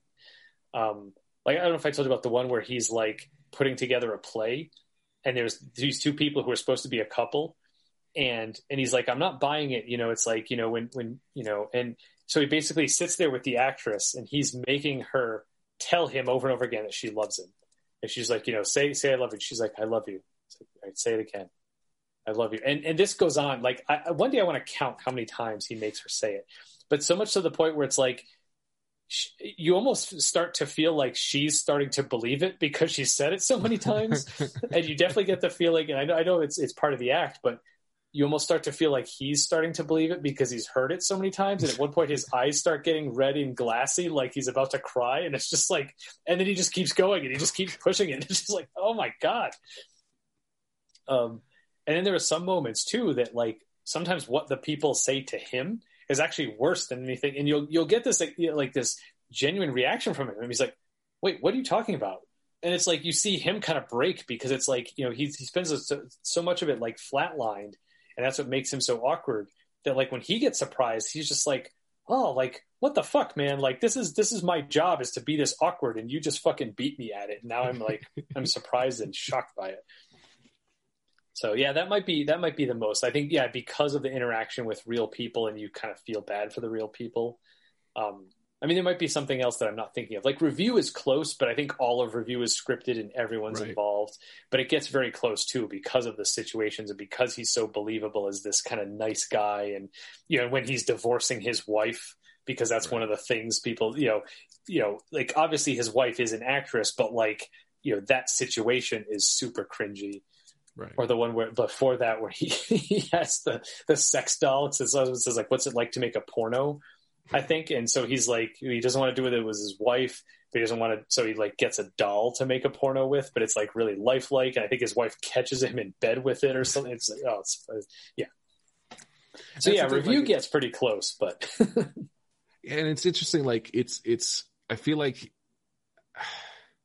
cringe is harder to write and perform than it would be to like interact with people who are unsuspecting of it right? Mm-hmm. Like, because like there's there's an understanding with two actors reading the script that is cringe that we're trying to deliberately recreate an awkward situation rather yeah. than it it coming about naturally like when when you're the one operator who's pushing the awkward button that is a more sure th- like there's less variables in that equation whereas yeah yeah, yeah it's interesting I don't know if I could handle Nathan for you. honestly, it's so good. um, and then I guess the the last thing I'll ask about Party Down would be what what do you think is a good catalyst, or what do you see the the the return the, these six episodes be? I know you're you have only known about this for the last two hours of discussion, but trying to think like what what's the reason to bring it back? Who all comes back? What how what does the season look like? Hmm. I like i mean my go-to i guess was almost where season one started where it's like you know adam scott's character tried to make it as an actor and it fell through again you know and he's back to like well i could always go back to that catering thing. Um yeah it's tough to tell because like like you said it ended so well. And it's like i don't want him and casey to like end up getting back together and like, oh, I guess they're going to get married now. Like, I don't, right. I don't want to, you know. I guess I'm more. Part of me is more just interested in the novelty of it. Like, who who are they going to bring back? Like, are we going to have Constance and Megan Mullally's character? Like you said, we know that she she doesn't like her, so are they going to be together? And that's going to be like a source for a lot of the conflict. Um, well, Constance, remember, gets all of her dead husband's money. Oh, so she's rich. Like she, I, I don't know that she would work at Party Down anymore. Yeah. Um, I so maybe she would hire them for something else. Well, that's the thing. Like I'm wondering if the catalyst is one of them hits it big and inadvertently hires them or hires them deliberately. Mm. And I think like maybe that's what happens with Roman. Like since the show ended, like comic book movies and and nerd shit has become yeah. popular. So like maybe he sold a script and maybe he like he's the the because initially I was thinking it would be cool that uh Henry is a success and ends up hire like his publicist or something hires party down inadvertently and he has to deal with oh shit they're in my house and i haven't talked to them and like maybe it all goes wrong for him in that episode and then he's back at the bottom of the totem pole or something like yeah yeah i feel I, I i'm also thinking like you know what might be kind of fun is if they did like a, a, multiverse season where every episode is a different person makes it, so that person hires a party down, and you have to deal with the awkwardness of that one person as a success dealing with everybody else, but we get to take turns. Oh, and it would be cool, like if you went back to like the the uh, uh, bit parts, like I think Steve Guttenberg's still alive, but like maybe everybody who was successful in the previous seasons ends up being part of the catering staff like because they've fallen. Oh, so yeah. it's like like J.K. Simmons is no longer this executive, has to help fucking serve the shrimp puffs, or like bring back Paul Scheer and Paul Scheer and Roman have to fucking work together because the the uh, uh, sci-fi script that he sold, like the it it sucked, like the the movie was bad, like that would be a cool kind of like inversion. And that's the thing, like if you did six episodes where because how many caterers are there? Because it's it's Henry, uh, Ron, oh, Casey, Constance, uh, Roman, and, and Kyle. Kyle. There's six of them, and then Megan Mullally. So like the those are the like you could do that. You could do six episodes where each one of them is on top, and then you could have like time jumps between. So it's like, okay, the, the catering staff is, is kind of molded to fit like the highs and lows of all of these interactions. That, that would be cool. yeah. I think, uh, you know, you know, cause it like, yeah, it plays on the idea, you know, your idea, but it's like, I, I think what made me think of it is like, I can't decide who I want to see on top and everyone right. else having to awkwardly work for them. You know, it's like, so it's like, yeah, let's do one with everybody where it's like, you know, what if Henry may, had made it? What if right. Henry didn't make it, but so and so made, you know, instead? And it, I think it'd be fun too, because you could then you could do where sort of a, a, a, fun little thing where some of the conversations are the same episode to episode. Because like in mm-hmm. every episode, every episode that that you know Roman and Kyle are still working there, they're going to have the same conversation, but it's going to get affected by different things regardless uh-huh. of who's there and who isn't there. Gotcha. Yeah, so it would be like the multiverse idea is like it it's the same night, but somebody right. else in this. Gotcha. Yeah. Because I was thinking of it more like just through time. It's like everybody eventually makes it and then mm-hmm. fails again. Right, right. So like yeah. that that would be, yeah.